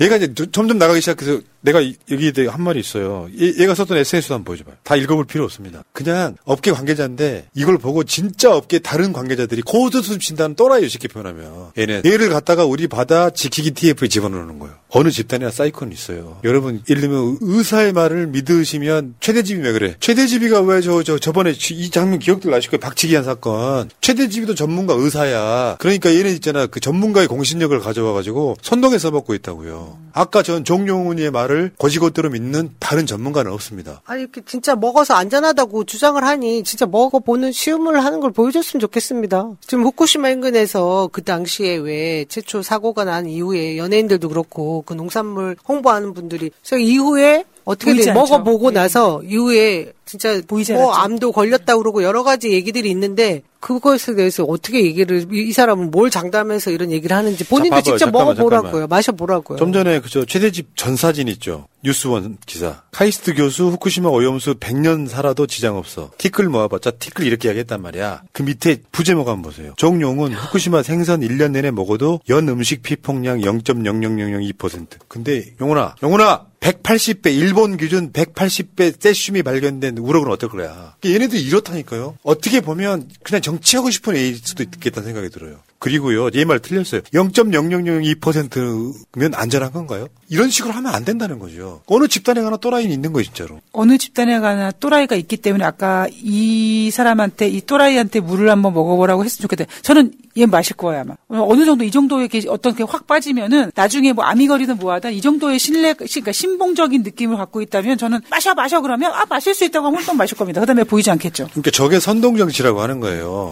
얘는 그냥 업, 업계 관계자잖아요. 원자력 공학과가 들어온 학생들이 많아지려면 원전이 활발해야 돼. 많이 막 해야 돼. 번영돼야죠. 문재인 정부에서 탈원전 하니까 얘를 먹거리가 사라지고 있었던 상황이니까 당연히 국민의힘으로 붙지. 근데 얘네들은 업계 관계자지만 국민의힘과 윤석열 정권은 나라를 책임지고 있잖아요. 뭐 안전성에 1 또는 0.1이라도 문제가 있으면 그거에 대해서는 항상 문제 제기를 하고 안전하게 더 만들어야 되잖아요. 근데 이상하게 데려와도 미친놈들만 옥스퍼드에 곧 돌아가실 것 같은 교수님 모셔가지고 1리터 마시네 만에 이런 논쟁을 해버려 요. 근데 문제는 그렇게 가스라이팅 당하는데 저런 애들 말이 최고인 거지. 봐봐. 원자력 공학과 교수가 저거 상, 안전하대라고 말을 해버리면 가스라이팅 당하는 태극기 부대나 이직 일베들은 저걸 갖고 선동의 도구로 써먹는 거예요. 이게 진짜로 나쁜 선동 정치라는 거예요. 요당 그렇게 하면 안 되는 거죠. 그래 놓고 야당이 하는 이야기는 괴담이라고. 넘어가지 마시고요. 일본에서는요, 지금 방사능 오염수 방류 이거 있잖아요. 보도가 없답니다. 그래서 일본에서 시민단체나 어민들이 일본 상황을 알려면 한국 언론 보도를 본대요. 후진국답습니다. 여기 오마이뉴스 저 기사인데 한번 가서 읽어보세요. 일본에서 오염수 보도가 사라졌다. 그 핵심 중에 하나가 일본의 다른 이슈가 겁나게 많아. 특히 무엇보다 어떤 뉴스가 있겠습니까? 지금 일본 증시 막 활활 타고 있잖아요. 그러다 보니까 일본도 마찬 기시다 정권도 마찬가지로 지금 일본 국민들한테 꿈과 희망을 심어주기 위해서 맨날 경제 좋아진다는 얘기만 하고 있- 앉아 있는 거죠. 그리고 이런 측면도 있어요. 일본은 민주주의를 해본 적이 없다니까요. 일본은 그런 나라예요. 투표율 보세요. 우리나라보다 훨씬 낮아요. 국회의원 선거나 무슨 무슨 선거를 하면 그 일본 자체에 대해서는 일본은 원래 성격이 그렇지만 여기서 뭐라고 표현했냐면 일본은 냄새가 나면 일단 뚜껑부터 닫고보는 특성이 있대. 불편한 거는 다 닫아버리는 거예요. 그게 강제동원 배상 문제나 사고도 약간 그런 비슷한 방식이잖아요. 약간 윤석열스러운 거 아닌가요? 그리고 지금 일본에서는 우리가 모르는 일본 내 국내 이슈가 엄청 많다. 묻혀 있는 거고요. 그리고 결정적으로 분석 중에 하나가 있어요. 한국 시찰단이 어 안전해라고 고개를 끄덕끄덕 하는 바람에 일본 사람들이 안심했다는 거야. 그래서 그쪽에서 오염수 반대하거나 하는 시민들이나 시민 사회단체는 한국 보도를 본다는 거예요. 우리도 일본어 방송을 해야 되겠어요. 아, 근데 그 와중에 그래도 일본 전국 어업 조합 연합회에서는 후쿠시마 오염수 방류 반대 결의안도 채택했고요. 활동은 계속하고 있습니다. 물론 하겠죠. 일단 여기까지. 아, 방송 힘드네요. 이제 거의 다 왔어요.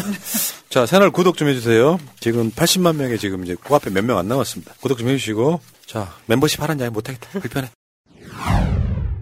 다시 또 수능으로 한번 가볼게요. 이제 수능 얘기가 점점 확대되고 있는데, 수능을 쉽게 내려고 하면, 온갖 여러 가지 장애물이 있다. 문제점이 발생한다 이야기를 했단 말이에요, 우리가. 근데 끼들 눈치도 없어요. 수능 쉽게 내고 사교육부 지리자라고 선동을 했는데 며칠이나 됐다고. 자사고 전치? 나는 고교 학점제는 그렇게 나쁘다고 생각하진 않아요. 자사고 전치나 이런 것들이 없고 다 웬만한 공교육을 통해서 자사고가 아닌 특목고가 아닌 곳에서 고교 학점제는 좋은 거예요. 근데 자사고 전치가 됨으로써 고교 학점제까지 나빠지는 거죠. 일단 보세요. 자사고가 전치되는 거는 그 이유를 우리가 설명을 끊임없이 해드렸는데 자사고를 가려면 중학교 때부터. 초등학교 때부터. 그러니까. 근데 자사중도 있어요. 옛날에 왜 이- 이재용 아들이 자사중 학교 다니는 그게 뭐 특계 입학했네 만에 이런 얘기 있었잖아요. 그러면 초등학교 때부터 사교육비를 쓰기 시작해요. 그러니까 우리는 지금 윤석열이 말은 대학교 가는데 고등학생들이 사교육비 쓴다에 꽂혀 있는 거야. 근데 사실 아니라는 거죠. 자사고가 남아 있음으로써 초등학교 때부터 사교육비가 어마어마하게 들게끔 만든다는 이야기는 생각지도 못하고 있는 자사고 이야기. 문재인 정부 때 그걸 폐지한다고 했어. 2025년부터 폐지한다고 했어. 그래서 온 곳이 살렸습니다. 말이 안 되고 결국 자사고 특목고를 존치해놓고 공교육을 강화한다는 건 모순이잖아요. 이런 경우가 있을 수 있는 이야기예요. 완전 모순된 걸 딱 배치시켜가지고 그러니까 개돼지들은 속지. 야 윤석열 대통령이 사교육비 적게 들게 하겠다. 그런데 자사고 존치한다는 이야기에 대해서는 말을 못하는 거죠. 자사고는 자사고 가려고 사교육비 쓰잖아요. 자사고 보내는 이유가 뭐예요? 자사고 보내는 이유가 대학 좋은 대학 가려고 보내려고 네. 하는 거잖아요. 자사고 자체가 돈이 많이 들어갑니다. 어떻게 보면 일반 고등학교보다 돈이 훨씬 많이 들어가잖아요. 이게 왜 이 이야기는 안 하냐고. 아, 지금 대한민국에서 교육열이 진짜 엄청난 이유도 다 이후에 졸업장 하나로 어떤 그 자격증 하나로 평생을 잘 살 수 있다라는 그 신화가 깨지기 쉽지가 않으니까 그런 거잖아요. 그게 결국은 대학 서열화 와 관련이 있는 건데 대학 서, 대학 서열화에 돼 있는 상황에서 이미 그 전에 중 고등학교 때 좋은 고등학교를 가야 좋은 중학교를 가야지 그 좋은 대학에 들어가고 이 꼬린 하는 그 관문이지 않습니까? 이 병폐를 전혀 손도 안 대면서 갑자기 수능은 쉽게 공교육을 강화시켜 그리고 사교육비는 줄여 말이 안 되는 얘기를 계속하는 게 저는 딱 그 편이 맞아요. 아이스 핫초코 윤석열은 바보 같고요. 이용 당하는 것 같고 윤석열을 이용해 먹는 놈들이 사악한 대가리에 굴리고 있는 거죠 지금. 근데 지금 고교 학점제도 마찬가지입니다. 고교 학점제도 대학하고 똑같아요. 어느 학교 들어가서 내가 수강 신청하고 그걸로 학점을 만들었고 졸업하게 만드는 건데 그렇게 되면 고교 학점제가 절대 평가예요. 상대 평가가 아니고 자사고 쪽 학생들이 굉장히 유리해집니다. 결론적으로 말했을 때 이런 측면이 있고요. 아까 사교육비 한번 볼게요. 이게 지금 교육부 자료입니다. 잘 보세요. 그래프 하면 눈에 잘 안 들어오시죠? 사교육비가 얼마나 들어가는지를 초등학교 때, 중학교 때, 고등학교 때 놀랍지 않습니까? 초등학교가 제일 많아요. 그럼 이미 초등학교 때부터 사교육비가 어마어마하게 들어가. 그러면서 자사고가 아니라 자사중부터 들어갑니다. 그러니까 여러분들은 고교 때 제일 많이 들어갈 것 같지만 사교육비는 고교보다 초등학교가 훨씬 많이 들어간다는 거예요. 왜냐하면 있는 집 자식들은 아예 그냥 목표를 딱 정해놓고 뭐, 뭐 조- 좋은 초등학교, 좋은 중학교 해서 뭐 이렇게 쭉 걔네들은 이미 목표가 있기 때문에 당연히 어렸을 때부터 차별화시키기 위해서 사교육비를 들게 할 수밖에 없죠. 그러니까 고등학교 가면 이미 특목고로 구분이 다 지어져 있기 때문에 저렇게 되는 거 이전에 다 만들어져 있는 아이들이기 그렇죠. 때문에 예. 아예 그냥 세팅을 최종 목표는 어느 대학이라고 정해놓고 프로그램대로 학교를 진학하는 거기 때문에 당연히 어렸을 때부터 사교육이 많이 들어가는 거죠. 초등학교 그러니까, 6학년인데 의예학과 예, 예. 대학을 기준으로 두는 과 반이 예. 있답니다 학원에. 그러니까 언론이 지금 좀 전에 그 그래프 있잖아요. 이 그래프를 사교육비가 많이 들어가는 거 봐라. 윤석열이 잘했다라고 써먹더라고. 아니에요. 자사고 이야기는 뒤로 좀 숨겨져 있어 보도를 잘 안 하잖아요. 자사고가 사실은 사교육비의 핵심 중에 하나야.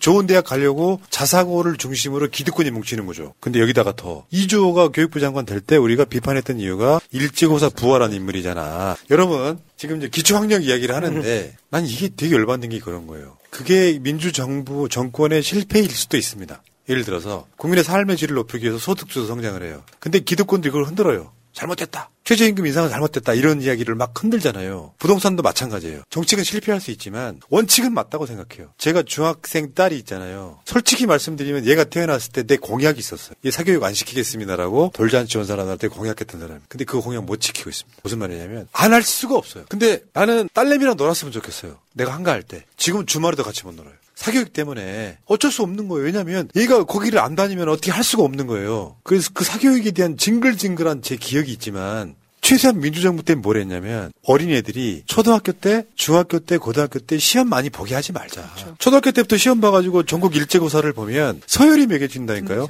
얘는 전국에서 뭐 중위권, 상위권이 된단 말이에요. 그러면 미치도록 애들을 학원을 또 보내놓을 거란 말이에요. 그래서 시험을 보지 말자고 했더니 이 시험을 부활시키겠다는 거예요. 기초 학력이 부진하다는 이유로 시험을 안 봤기 때문에 애들이 그 성적이 어떤지를 모른다는 이유로 그러면 딱 등급이 매겨지잖아요. 그러면 이제 얘들이 이제 어떤 식이 되냐면 얘는 자사중을 갈지 자사고를 갈지 특목고를 갈지 일반고를 갈지 아니면 실업계 고등학교를 갈지 그렇게 정해버리는 거야. 초등학교 때부터 이 아이는 계급이 먹여지는 거예요. 이걸 다시 부활하겠다는 거잖아요. 어떻게 사교육비를 줄이겠다는 겁니까? 지금은 공고사항인데 공고사항이라고 해서 안 할 수 있겠어요? 안 하는 대학이 불이익을 받는데 일제고사 부활 그 하려고 이주호가 들어왔고 이주호는 사교육 업계 관계자란 말이에요. 그래놓고 지금 수능 이야기를 해요. 그러니까 교육은 백년지 대계라고 해서 함부로 건들 수 없는 건데 뭐 윤석열 같은 경우 어떤 교육 문제에 신경을 쓰는 부분에 대해서 아 신경을 쓰는구나라고 생각할 수 있는데 거기에 어떤 내뱉은 얘기는 아 진짜 교육에 대한 어떤 걸 모르는 상태에서 정말 그 술자리에서 막걸리 한 잔 마시면서 그냥 아 우리나라는 교육이 문제야 뭐 수능이 어떠고 너무 뭐 이런 얘기 가지고 지금 대한민국 교육 시스템 전반적으로 다 바- 그냥 뒤흔들어 놓는 거죠. 그러니까 이거를 구조적 문제가 어마어마하게 있어. 내가 오죽했으면 복마전이라 그랬어. 모든 구석에 악마가 도사리고 있어. 하나를 건드리면 다 벌떼처럼 일어나. 그래서 교육 문제는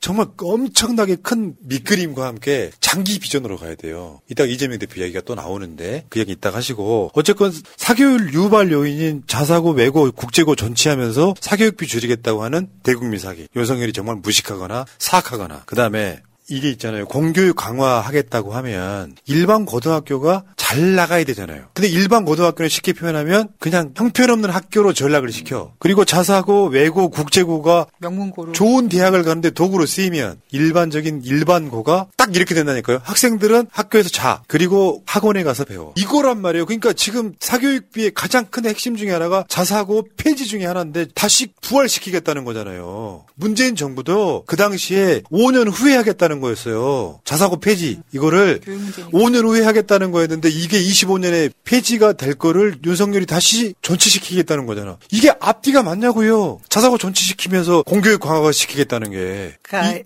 애초에 아무 생각 없이 한마디 툭 던지고 나서 후폭풍이 너무 크니까 수습하는 단계에서 지금 넓히고 또 더 완전히 뭐 전 분야를 다 수시화되고 있는 상황 엉망진창을 아니에요? 만든 거예요. 근데 저는 전 사교육비 줄여야 된다고 봅니다. 맞고요. 근데 지금 자사고 이 부분에 대해서 새로운 안을 뭐 20며칠까지 사교육비 절감책을 만들어 내겠다고 하니까 이후에 어떤 말을 하는지 좀 두고 볼 거고요. 저는 자 처음으로 돌아가서 대통령이 학교 교과서 내에서 출제를 해라. 어려운 문제 내지 마라. 이 부분으로 돌아가면 올해 그래 대통령 권한을 가지고 제왕적 대통령 권한을 가지고 세게 말을 했으면 사교육 기관하고 연계돼 있는 킬러 문항 말씀하신 대로 왜 아까 시대 인재였나요? 혹시나 그런 쪽에 정말 누군가가 엄청난 돈으로 로비를 하는 듯한 거기는 두드려 잡아주면 좋겠어요. 그러니까요. 그거 하나만이라도 좀 해결해주면 좋겠어요. 그리고 어저께 이재명 대표의 대선 공약이었다 얘기했잖아요. 미친놈들이 안 봐봐요. 대선 그러니까 저 수능 150일 남겨놓고 쉽게 내라고 하는 그런 차원이 아니잖아요. 2028년에 대입 제도를 그런 식으로 바꿔 나가겠다, 쉽게 하겠다. 그러면은 킬러 문항 배제 이런 것들을 다른 구조적인 문제랑 엮어서 자사고도 뭐 폐지가 되고 이 과정들을 같이 묶어가야 되는 거지. 이재명 대표가 갑자기 윤석열이처럼 5개월 남겨둔 수능을 건드렸습니까? 2028년 얼마나 기가 막혀. 앞에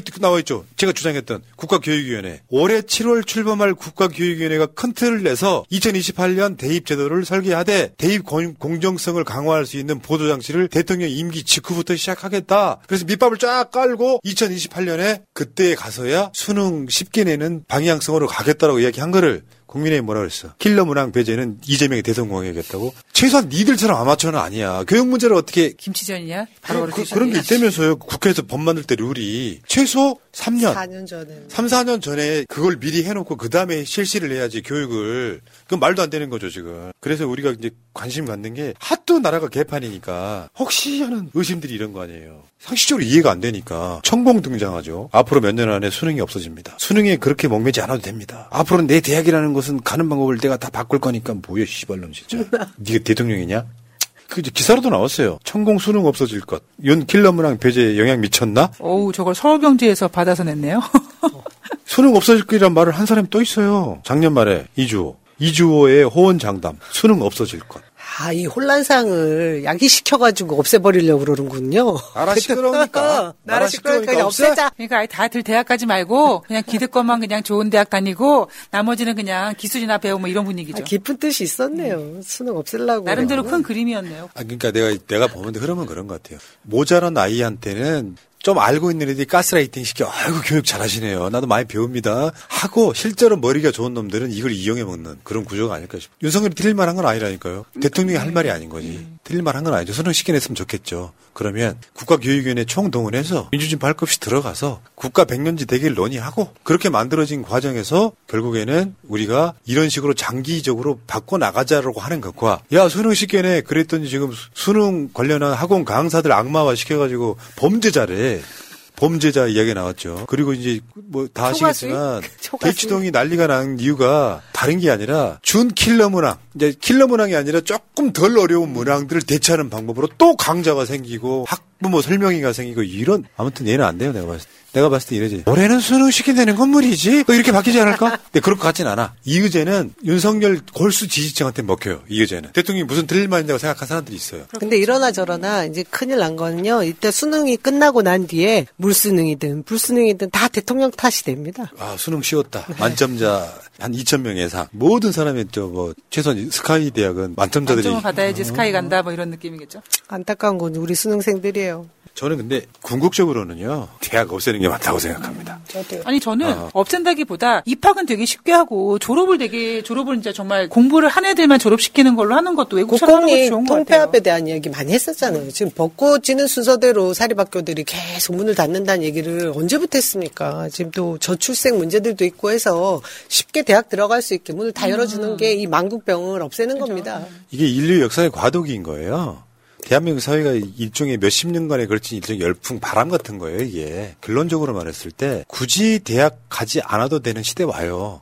천공 같은 뭐 그런 해안 이런 게 아니라 상식적으로 생각해보면 미래가 보이잖아요. 해안에 너무. 어. 천공은 이제 사기치는 거고. 한글도 모른다면서. 이런 거이지 방향성은 영어가 필요하면 영어가 필요한 사람들만 영어 배우면 됩니다.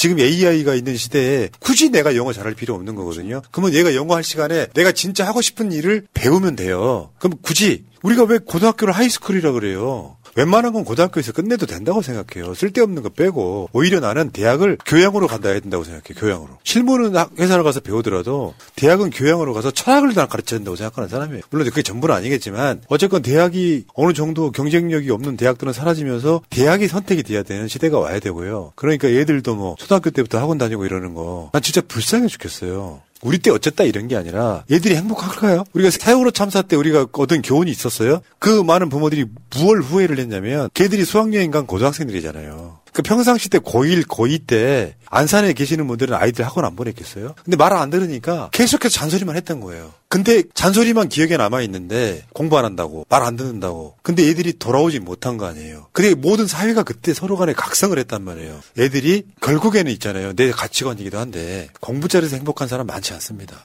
공부 잘해서 행복한 사람 많지 않고요.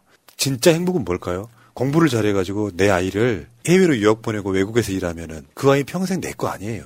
국가의 자식이 된다고. 그렇지. 문제는 그게 아니라 가깝게 두면서 된장찌개 나눠 먹는 나는 가족이고 싶어 진짜로. 그러면 그런 상황에서 사람이 사람이 살면서 최소한 내 자식 공부 못한다고 화내면 안 되는 거죠. 자식 공부 못하는 거요. 내가 사교육을 안 시켜서라고 생각하는 부모 탓도 있겠지만 나는 그건 뭐 10%밖에 안 된다고 생각해. 내가 사교육을 시켜도 공부 못하는 거는 부모 머리 닮은 거예요.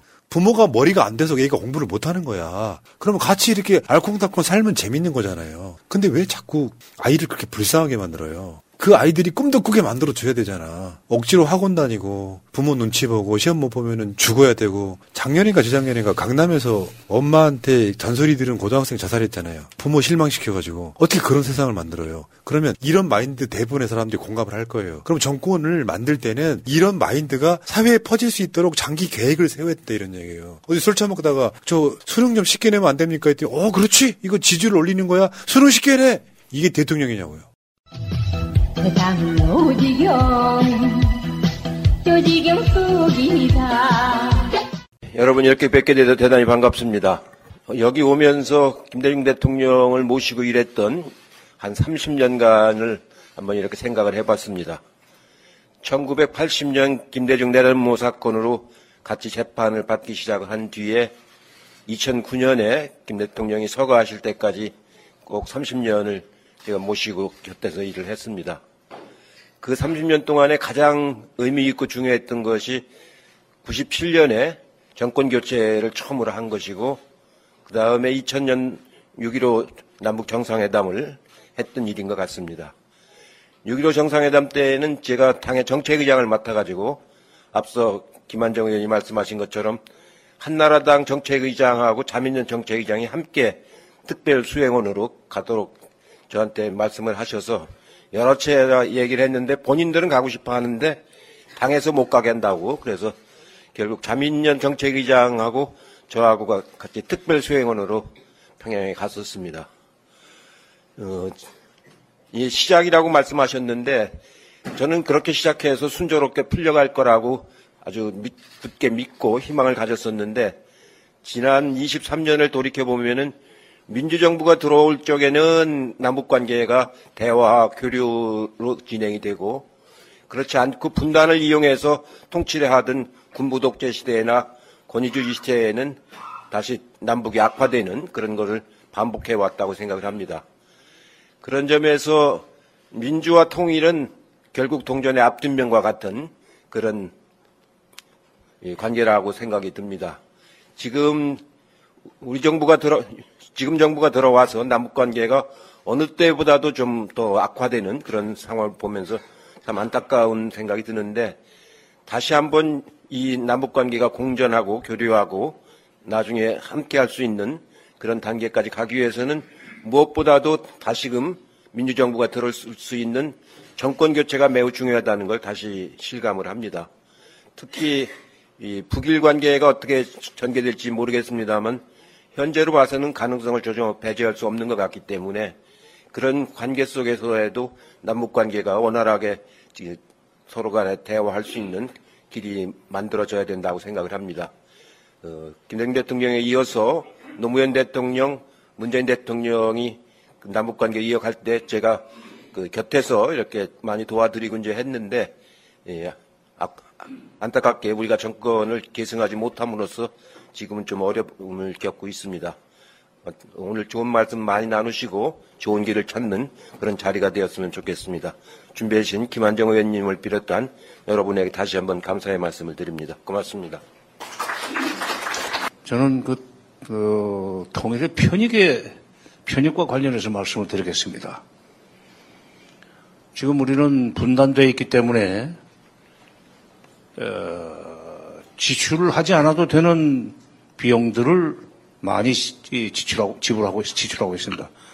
맞고 말하면 분단 비용이 만만치 않습니다.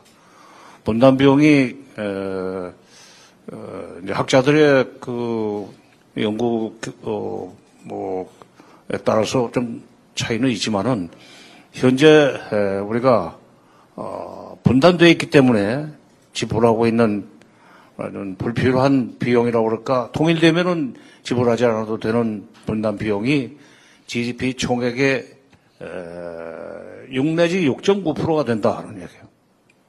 뭐 국방비를 통일됐다고 해서 뭐 전액 제로로 만들 수는 없지만은 지금 분단 상태가 계속되어 있기 때문에 쓸데없이 북쪽도 남쪽도 군비에 계속 돈을 퍼부어야만 됩니다. 낭비성이죠. 반면에 지금 통일되고 나면은 통일되고 나면은 아 그 숫자가 틀렸네요. 어, 4 내지 4.3%의 분담 비용을 지불하고 있다. 그런데 예, 통일이 됐다고 칠 경우에 북한 경제를 활성화시키기 위해서 투자해야 되는 돈은 GDP 총액의 6 내지 6.9%가 나갈 것이다. 그러면 6 내지 6.9% 통일되면은 어, 분담 비용은 그날부터 안 나간다고 봐야 되는 거죠. 그러면 어, 통일 비용으로 나갈 돈 6 내지 6.9%에서 4 내지 4.3%의 분담 비용을 빼면은 실제로 들어가는 투자 비용은 2 내지 한 2.6%밖에 GDP 총액의 6%밖에 안 된다는 얘기가 계산이 나옵니다.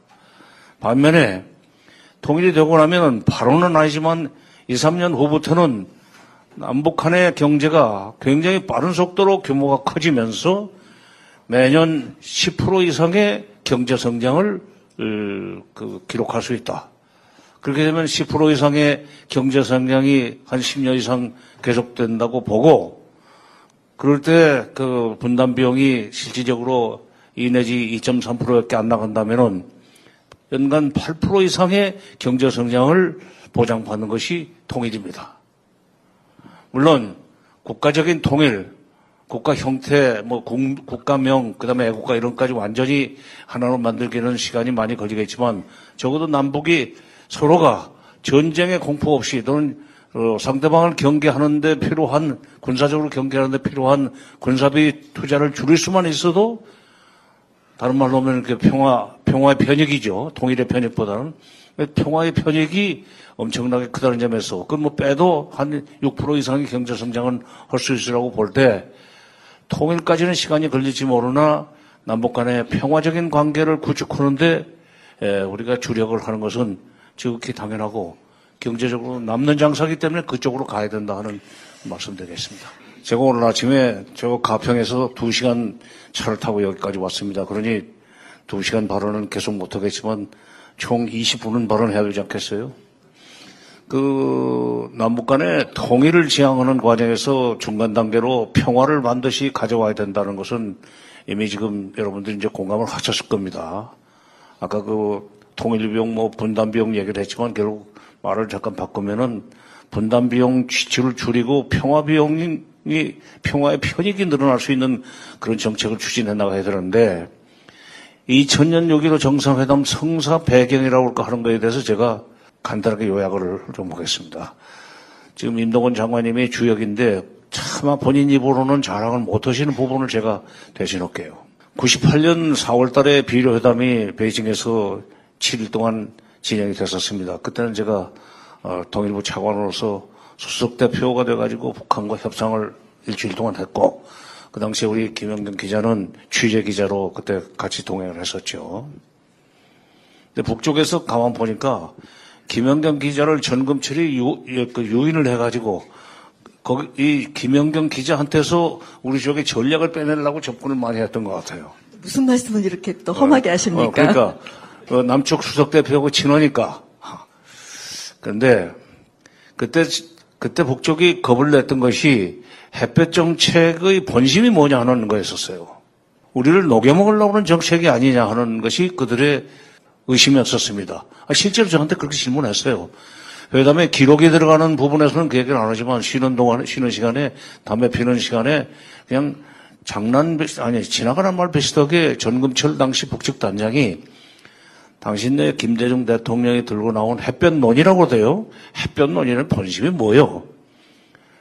우리 녹여 먹으려는 정책 아닌가 하는 식으로 질문을 해요. 근데 마침 그 직전에 임동원 당시 외교안보 수석께서 KBS 시사 토론인가 심야 토론 거기 나가셔가지고 저희 그 이소부와 어, 행인의 외투를 벗기는 햇빛이 비치면 외투를 벗는다 하는 그 비, 예, 예를 들었었죠.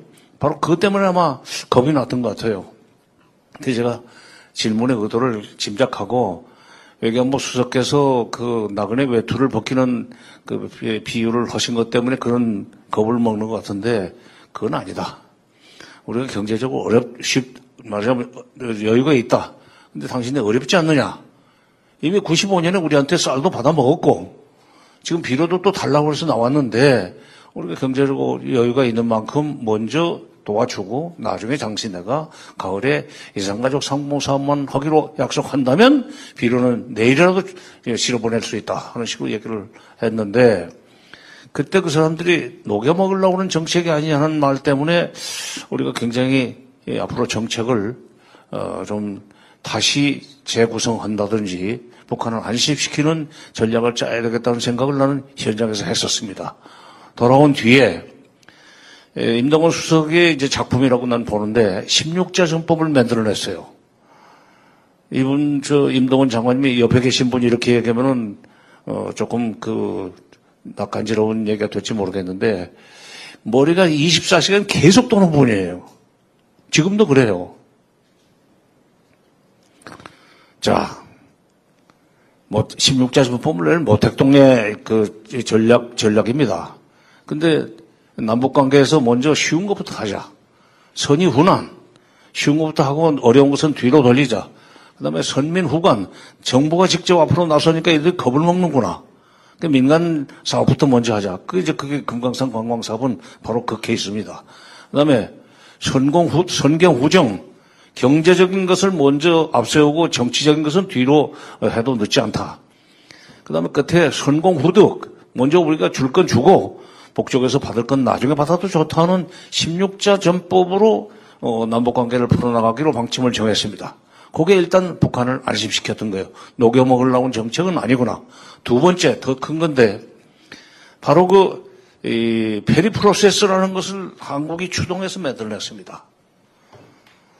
2018년 8월 31일 날, 아, 1998년 8월 31일 날 북한이 대포동 1호 미사일을 일본 열도 상공을 가로질러서 태평양 쪽으로 쏘았습니다. 그때 한 1800km, 900km 됐나요? 그러면서 햇볕 정책에 대한 국민적 지지도 떨어지고 미국에서 뭐 그 클린턴 대통령이 쪼수가 되겠다는 얘기도 할 수 없게 되고 왜냐하면 햇볕 정책을 밀어주겠다는 것이 클린턴 정부 대통령의 어, 그 의지였는데 그것이 좀 어렵게 돼가는 그런 분위기였었습니다.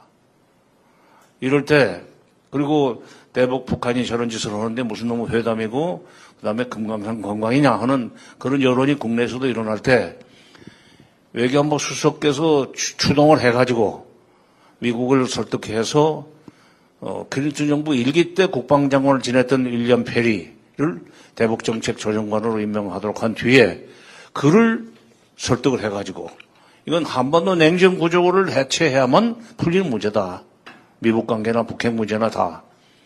그래서 한반도 냉전 구조를 해체하기 위해서 북미 관계 개선하고 남북 관계 개선하고 뭐 여러 가지 그 북일 관계도 개선하는 그런 식으로 좀 문제를 풀어나가자 하는 그런 식으로 틀을 짰죠. 그래가지고 이제 그건 한미 간에 합의한 뒤에 뭐 일본이야 미국이 하자면 따라가는 나라고 중국과 일, 러시아를 방문해서 이대로 하면은 되겠느냐 하는 동의를 구했다고 합니다.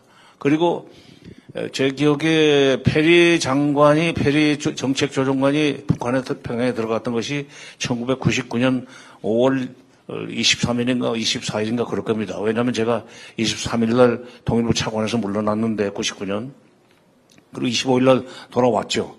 돌아와서 북한도 그런 한반도 냉전 구조를 본질적으로 해체하는 그런 방, 접근 방식이라면 어, 동의하겠다. 그리고 이제 그래서 그게 한반도 평화 프로세스 내지는 페리 프로세스로 명명이 됐는데 그걸 만들어 나가는 걸 보면서 아 남조선이 우리를 그저 먹으려고 하는 건 아니고 뭔가 지금 자기네 우리 그 북한의 소위 필요를 충족시켜 주면서 미국과 북한과의 관계도 개선해주고 남북 관계도 거기에 보조를 맞춰서 풀어나가려고 하는 거구나. 라고 생각을 하게 만드는 것이 결국 6.15 정상회담을 성사시킬 수 있는 근본 배경이었다고 생각을 합니다. 네. 앞으로도 다시, 다시 지금 남북 관계를 완, 어, 평화적으로 그 풀어나가려고 하는 정부가 들어선다면은 바로 북한을 안심시키는 그런 정책, 플러스 그 국제정치적으로 미, 그들의 절, 절박한 요구인 북미 관계 개선 내지는 평화 체제를 어, 뿌리내릴 수 있는 그런 접근법을 써야 되고 그게 이제 필리프로세스의 시즌 2가 시작이 돼야만 된다고 생각합니다. 저는 가평, 여기는 남양주 촌 사람들입니다. 근데 그 북미 관계 그러니까 남북 관계는 남북의 여러 가지 교류 협력만 가지고 평화 쪽으로 갈 수 있는 건 아닙니다. 운명적으로 지금 미국을 반드시 설득을 해서 북미 관계도 개선되는 쪽으로 끌고 가야만 됩니다. 미국을 그 끌고 가는 데 있어서 필요한 여러 가지 그 논리나 정책 같은 것은 사실은 성공 사례가 있기 때문에 그걸 그대로 그냥 뭐 그 말하자면 어 재현하겠다는 의지만 있으면 얼마든지 미국을 설득해서 북미 관계 개선 내지는 북핵 문제 해결의 수순을 밟을 수 있도록 어, 할 수 있는데 결국 의지의 문제입니다. 뭐 죽었다 깨나도 미국이 북핵 문제를 풀겠다는 적극적으로 북핵 문제를 해결하고 말겠다는 생각이 없으면은 남북 관계를 한 발짝도 못 나가는 것이 이 현실입니다. 미국을 어떻게 설득하느냐 하는 건데 물론 미국의 어, 정부가 대북 적대적인 그 성향을 띠는 그런 그 정권이 들어서는 경우에는 뭐 현실적으로 불가능하죠. 예를 들면 부시 정부 같은 정부를 또 만나게 되면은 어렵지만 사실은 지금 바이든 정부는 어, 대북 적대적으로 나가는 하등의 이유가 없는 그런 정, 어, 정권입니다. 대통령 자신도 그렇고. 근데 이게 그러니까 어, 지금 윤석열 정부가 들어서 가지고 바이든 정부로 하여금 대북 적대적으로 가도록 오히려 앞장서서 끌고 가면서 끌고 들어가는 물귀신 작전을 펴는 바람에 미국이 저렇게 됐지만은 지금이라도 생각을 바꿔가지고 소위 그 미국이 미국과 북한이 대화를 할 수 있는 그런 어, 여지를 키워나갈 의지만 있다면은 그런 얼마든지 다시 평화를 불러올 수 있는 여지는 있다고 생각합니다. 지금 북일 관계를 보면은 이 기회 놓쳐서는 안 됩니다. 북일 관계 저는 어, 간단치 않다고 생각합니다. 기시다 총리가 유엔 총회에서 지금 연설을 통해 가지고 어, 김정은 위원장을 만날 용의가 있다고 얘기를 한 뒤에 아마도 그들은 물밑 접촉이 있었던 것 같습니다. 지난 5월 27일 날 그 어, 납치자 가족들의 단체 대회 가가지고 다시 또 납치 문제를 해결하기 위해서라도 어, 김정은 위원장을 만날 용의가 있다, 갈 법평에 갈 용의가 있다라고 했을 때 이틀 후에 북한의 그 어, 외무성 부상 박상철, 박상길, 박상길 외무성 부상이 못을 뭐, 못 만날 이유가 없다. 다만 과거와 같은 그런 식으로 미국이 나, 일본 미국이 일본이 나오지만 않는다면 얼마든지 그뭐 북일 관계를 개선해 나갈 수 있다는 답을 했는데 그 쉬운 일이 아니었습니다. 아마도 이제 물밑으로는 상당한 그 접촉이 이루어지고 있는 것 같은데 일본은 능히 한국의 뒤통수를 때리면서 평양으로 갈 수 있다는 것을 윤석열 정부는 직시를 하고 그때 뒤, 뒤, 뒤통수 맞고 나중에 닥쳤던 뭐 지붕 쳐다보는 식이 되지 않도록 하기 위해서는 다시 지금 미국과 관계도 말하자면 decoupling이 아니라 de-risking 하는 쪽으로 북미 관계를 어, 그 조절해 나가는 그런 식으로 좀 정책을 바꿔야 된다고 생각합니다. 당위론적인 차원에서는 인권 문제를 어, 회피하거나 부정할 수는 없죠. 그건 뭐 상대가 누군 간에. 그러나 그거를 앞세우는 경우에 남북 관계는 시작도 못 합니다. 북한은 이런 입장에 인권 문제를 제기하면 뭐 저는 실제로 인권 문제를 한번 꺼내 보려고 그랬었습니다. 장관 그 회담을 어, 여덟 번이나 했기 때문에 어, 대한민국 역사상 남북 장관 회담을 제일 많이 한 사람은 접니다. 6.15 때는 못 갔지만은. 근데 그 사람들 입장은 그거예요. 그 인권이라는 것은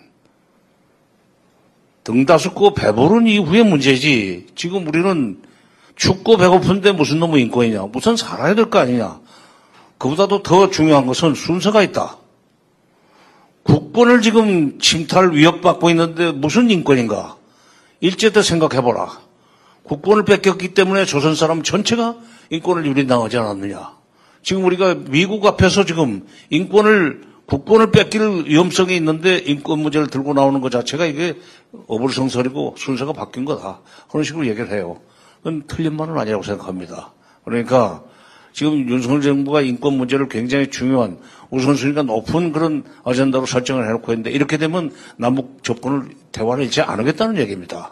그러니까 그건, 그건 뒤로 언젠가는 얘기를 할 수 있게 되고 우선 첫째 그들 문제로 중국도 같은 논리입니다.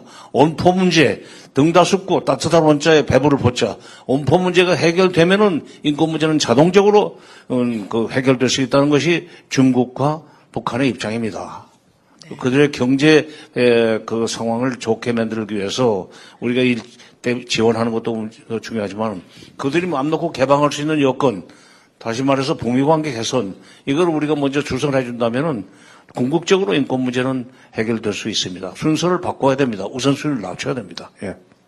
김대중 대통령님의 북한 인권 문제에 대한 입장, 어, 제 피스메이커에 자세히 기록해 두었는데 어, 인권 문제에는 두 가지가 있다. 하나는 시민적 인권이고 하나는 생존적 인권이다. 시민적 인권이라는 것은 외부 세계에서 압력을 넣는다고 해결되는 것이 절대 아니다. 우리도 경험했지 않느냐. 김대중 대통령 자신이 경험했지 않느냐. 그러나 우리가 중요시해야 될 것은 생존을 보장해주는 인권, 생존적 인권. 북한 사람들이 건강하게 굶어 죽지 않고 병들 것을 도와주고 하는 이런 측면에서 노력해야 된다. 그것이 우리의 햇볕 정책인데 우리는 북한의 인권 문제 해결을 위해서 이런 식으로 접근하고 있는 것이다. 그리고 정치적 인권, 시민적 인권에 대해서는 국제사회에서 그건 강대국들이 저거 통제할 때 많이 사용하는 방법인데 우리는 그렇게 해가지고는 남북 관계가 앞으로 나갈 수가 없다. 이런 입장을 갖고 계셨어요. 제가 오대인이 정확한 지 지금 현재 피스메이커의 정확한 내용이 기록돼 있어요. 네, 지금 김한정 의원님도 꼭 한 말씀 하시겠다고 지금 옆에서 마이크 오고 있습니다. 북한 인권 문제는 국제적 관심 사항입니다. 우리도 외면할 수 없고 또 북한 인권 문제가 전혀 개선되고 있지 못합니다. 두 가지 이유가 있습니다. window가 닫혀버렸습니다. 지켜보는 눈이 못 들어갑니다. 공, 외국 공관들이 닫혀져 있고요. World Food Program 등 같은 인도주적 지원단체 평양에서 활동하는 사람들 다 지금 나와 있습니다. CNN 들어가서 취재 못합니다. 개성공단도 닫혔고 건강상도 없고 접촉의 이면이 치트를 우리는 무슨 일이 있는지 모릅니다. 어둠 속에서 상황은 더 나빠질 수 있습니다. 그러면은 문을 열 수 있도록 만들어야 합니다. 지금 우리 속에서 북한을 정권을 규탄하고 비난하는 속에서 창문을 열겠어요? 더 닫히죠? 그럼에도 불구하고 저는 국제사회에서 이 목소리는 필요하다고 생각하는 거예요. 북한 정, 정권이 이 문제에 대해서 의식하도록 계속 만들어주는 건 필요하다고 생각합니다. 우리가 독재 정권일 때요. 국제 엠네스티 사면 정치범 석방하라 외국에서 내정 간섭이라고 못했어요. 박정희 정권은 그런 일 없다고 그랬지. 예를 들자면 그리고 민주주의를 요구하는 우방국들의 그런 인권단체 시민들의 목소리는 한국 민주화에 도움이 됐습니다. 우리는 그 목소리에 신랄 같은 희망과 어, 뭐 뭔가 그 힘을 얻게 용기를 얻게 되죠. 근데 지금 북한 상황은 우리 70년대 박정희 시절, 80년대 전두환 시절하고도 달라요. 그렇기 때문에 접근법을 좀 달리해야 한다. 그래서 첫 번째로는 실효적으로 북한 인권이 개선되게 하려면 어떻게 할 것인가. 우리도 좀 더 생각해야 된다. 정치 캠페인만 가지고는 안, 돼, 안 된다. 그러려면은 인권 개선의 길을 위해서 저는 그렇게 생각합니다.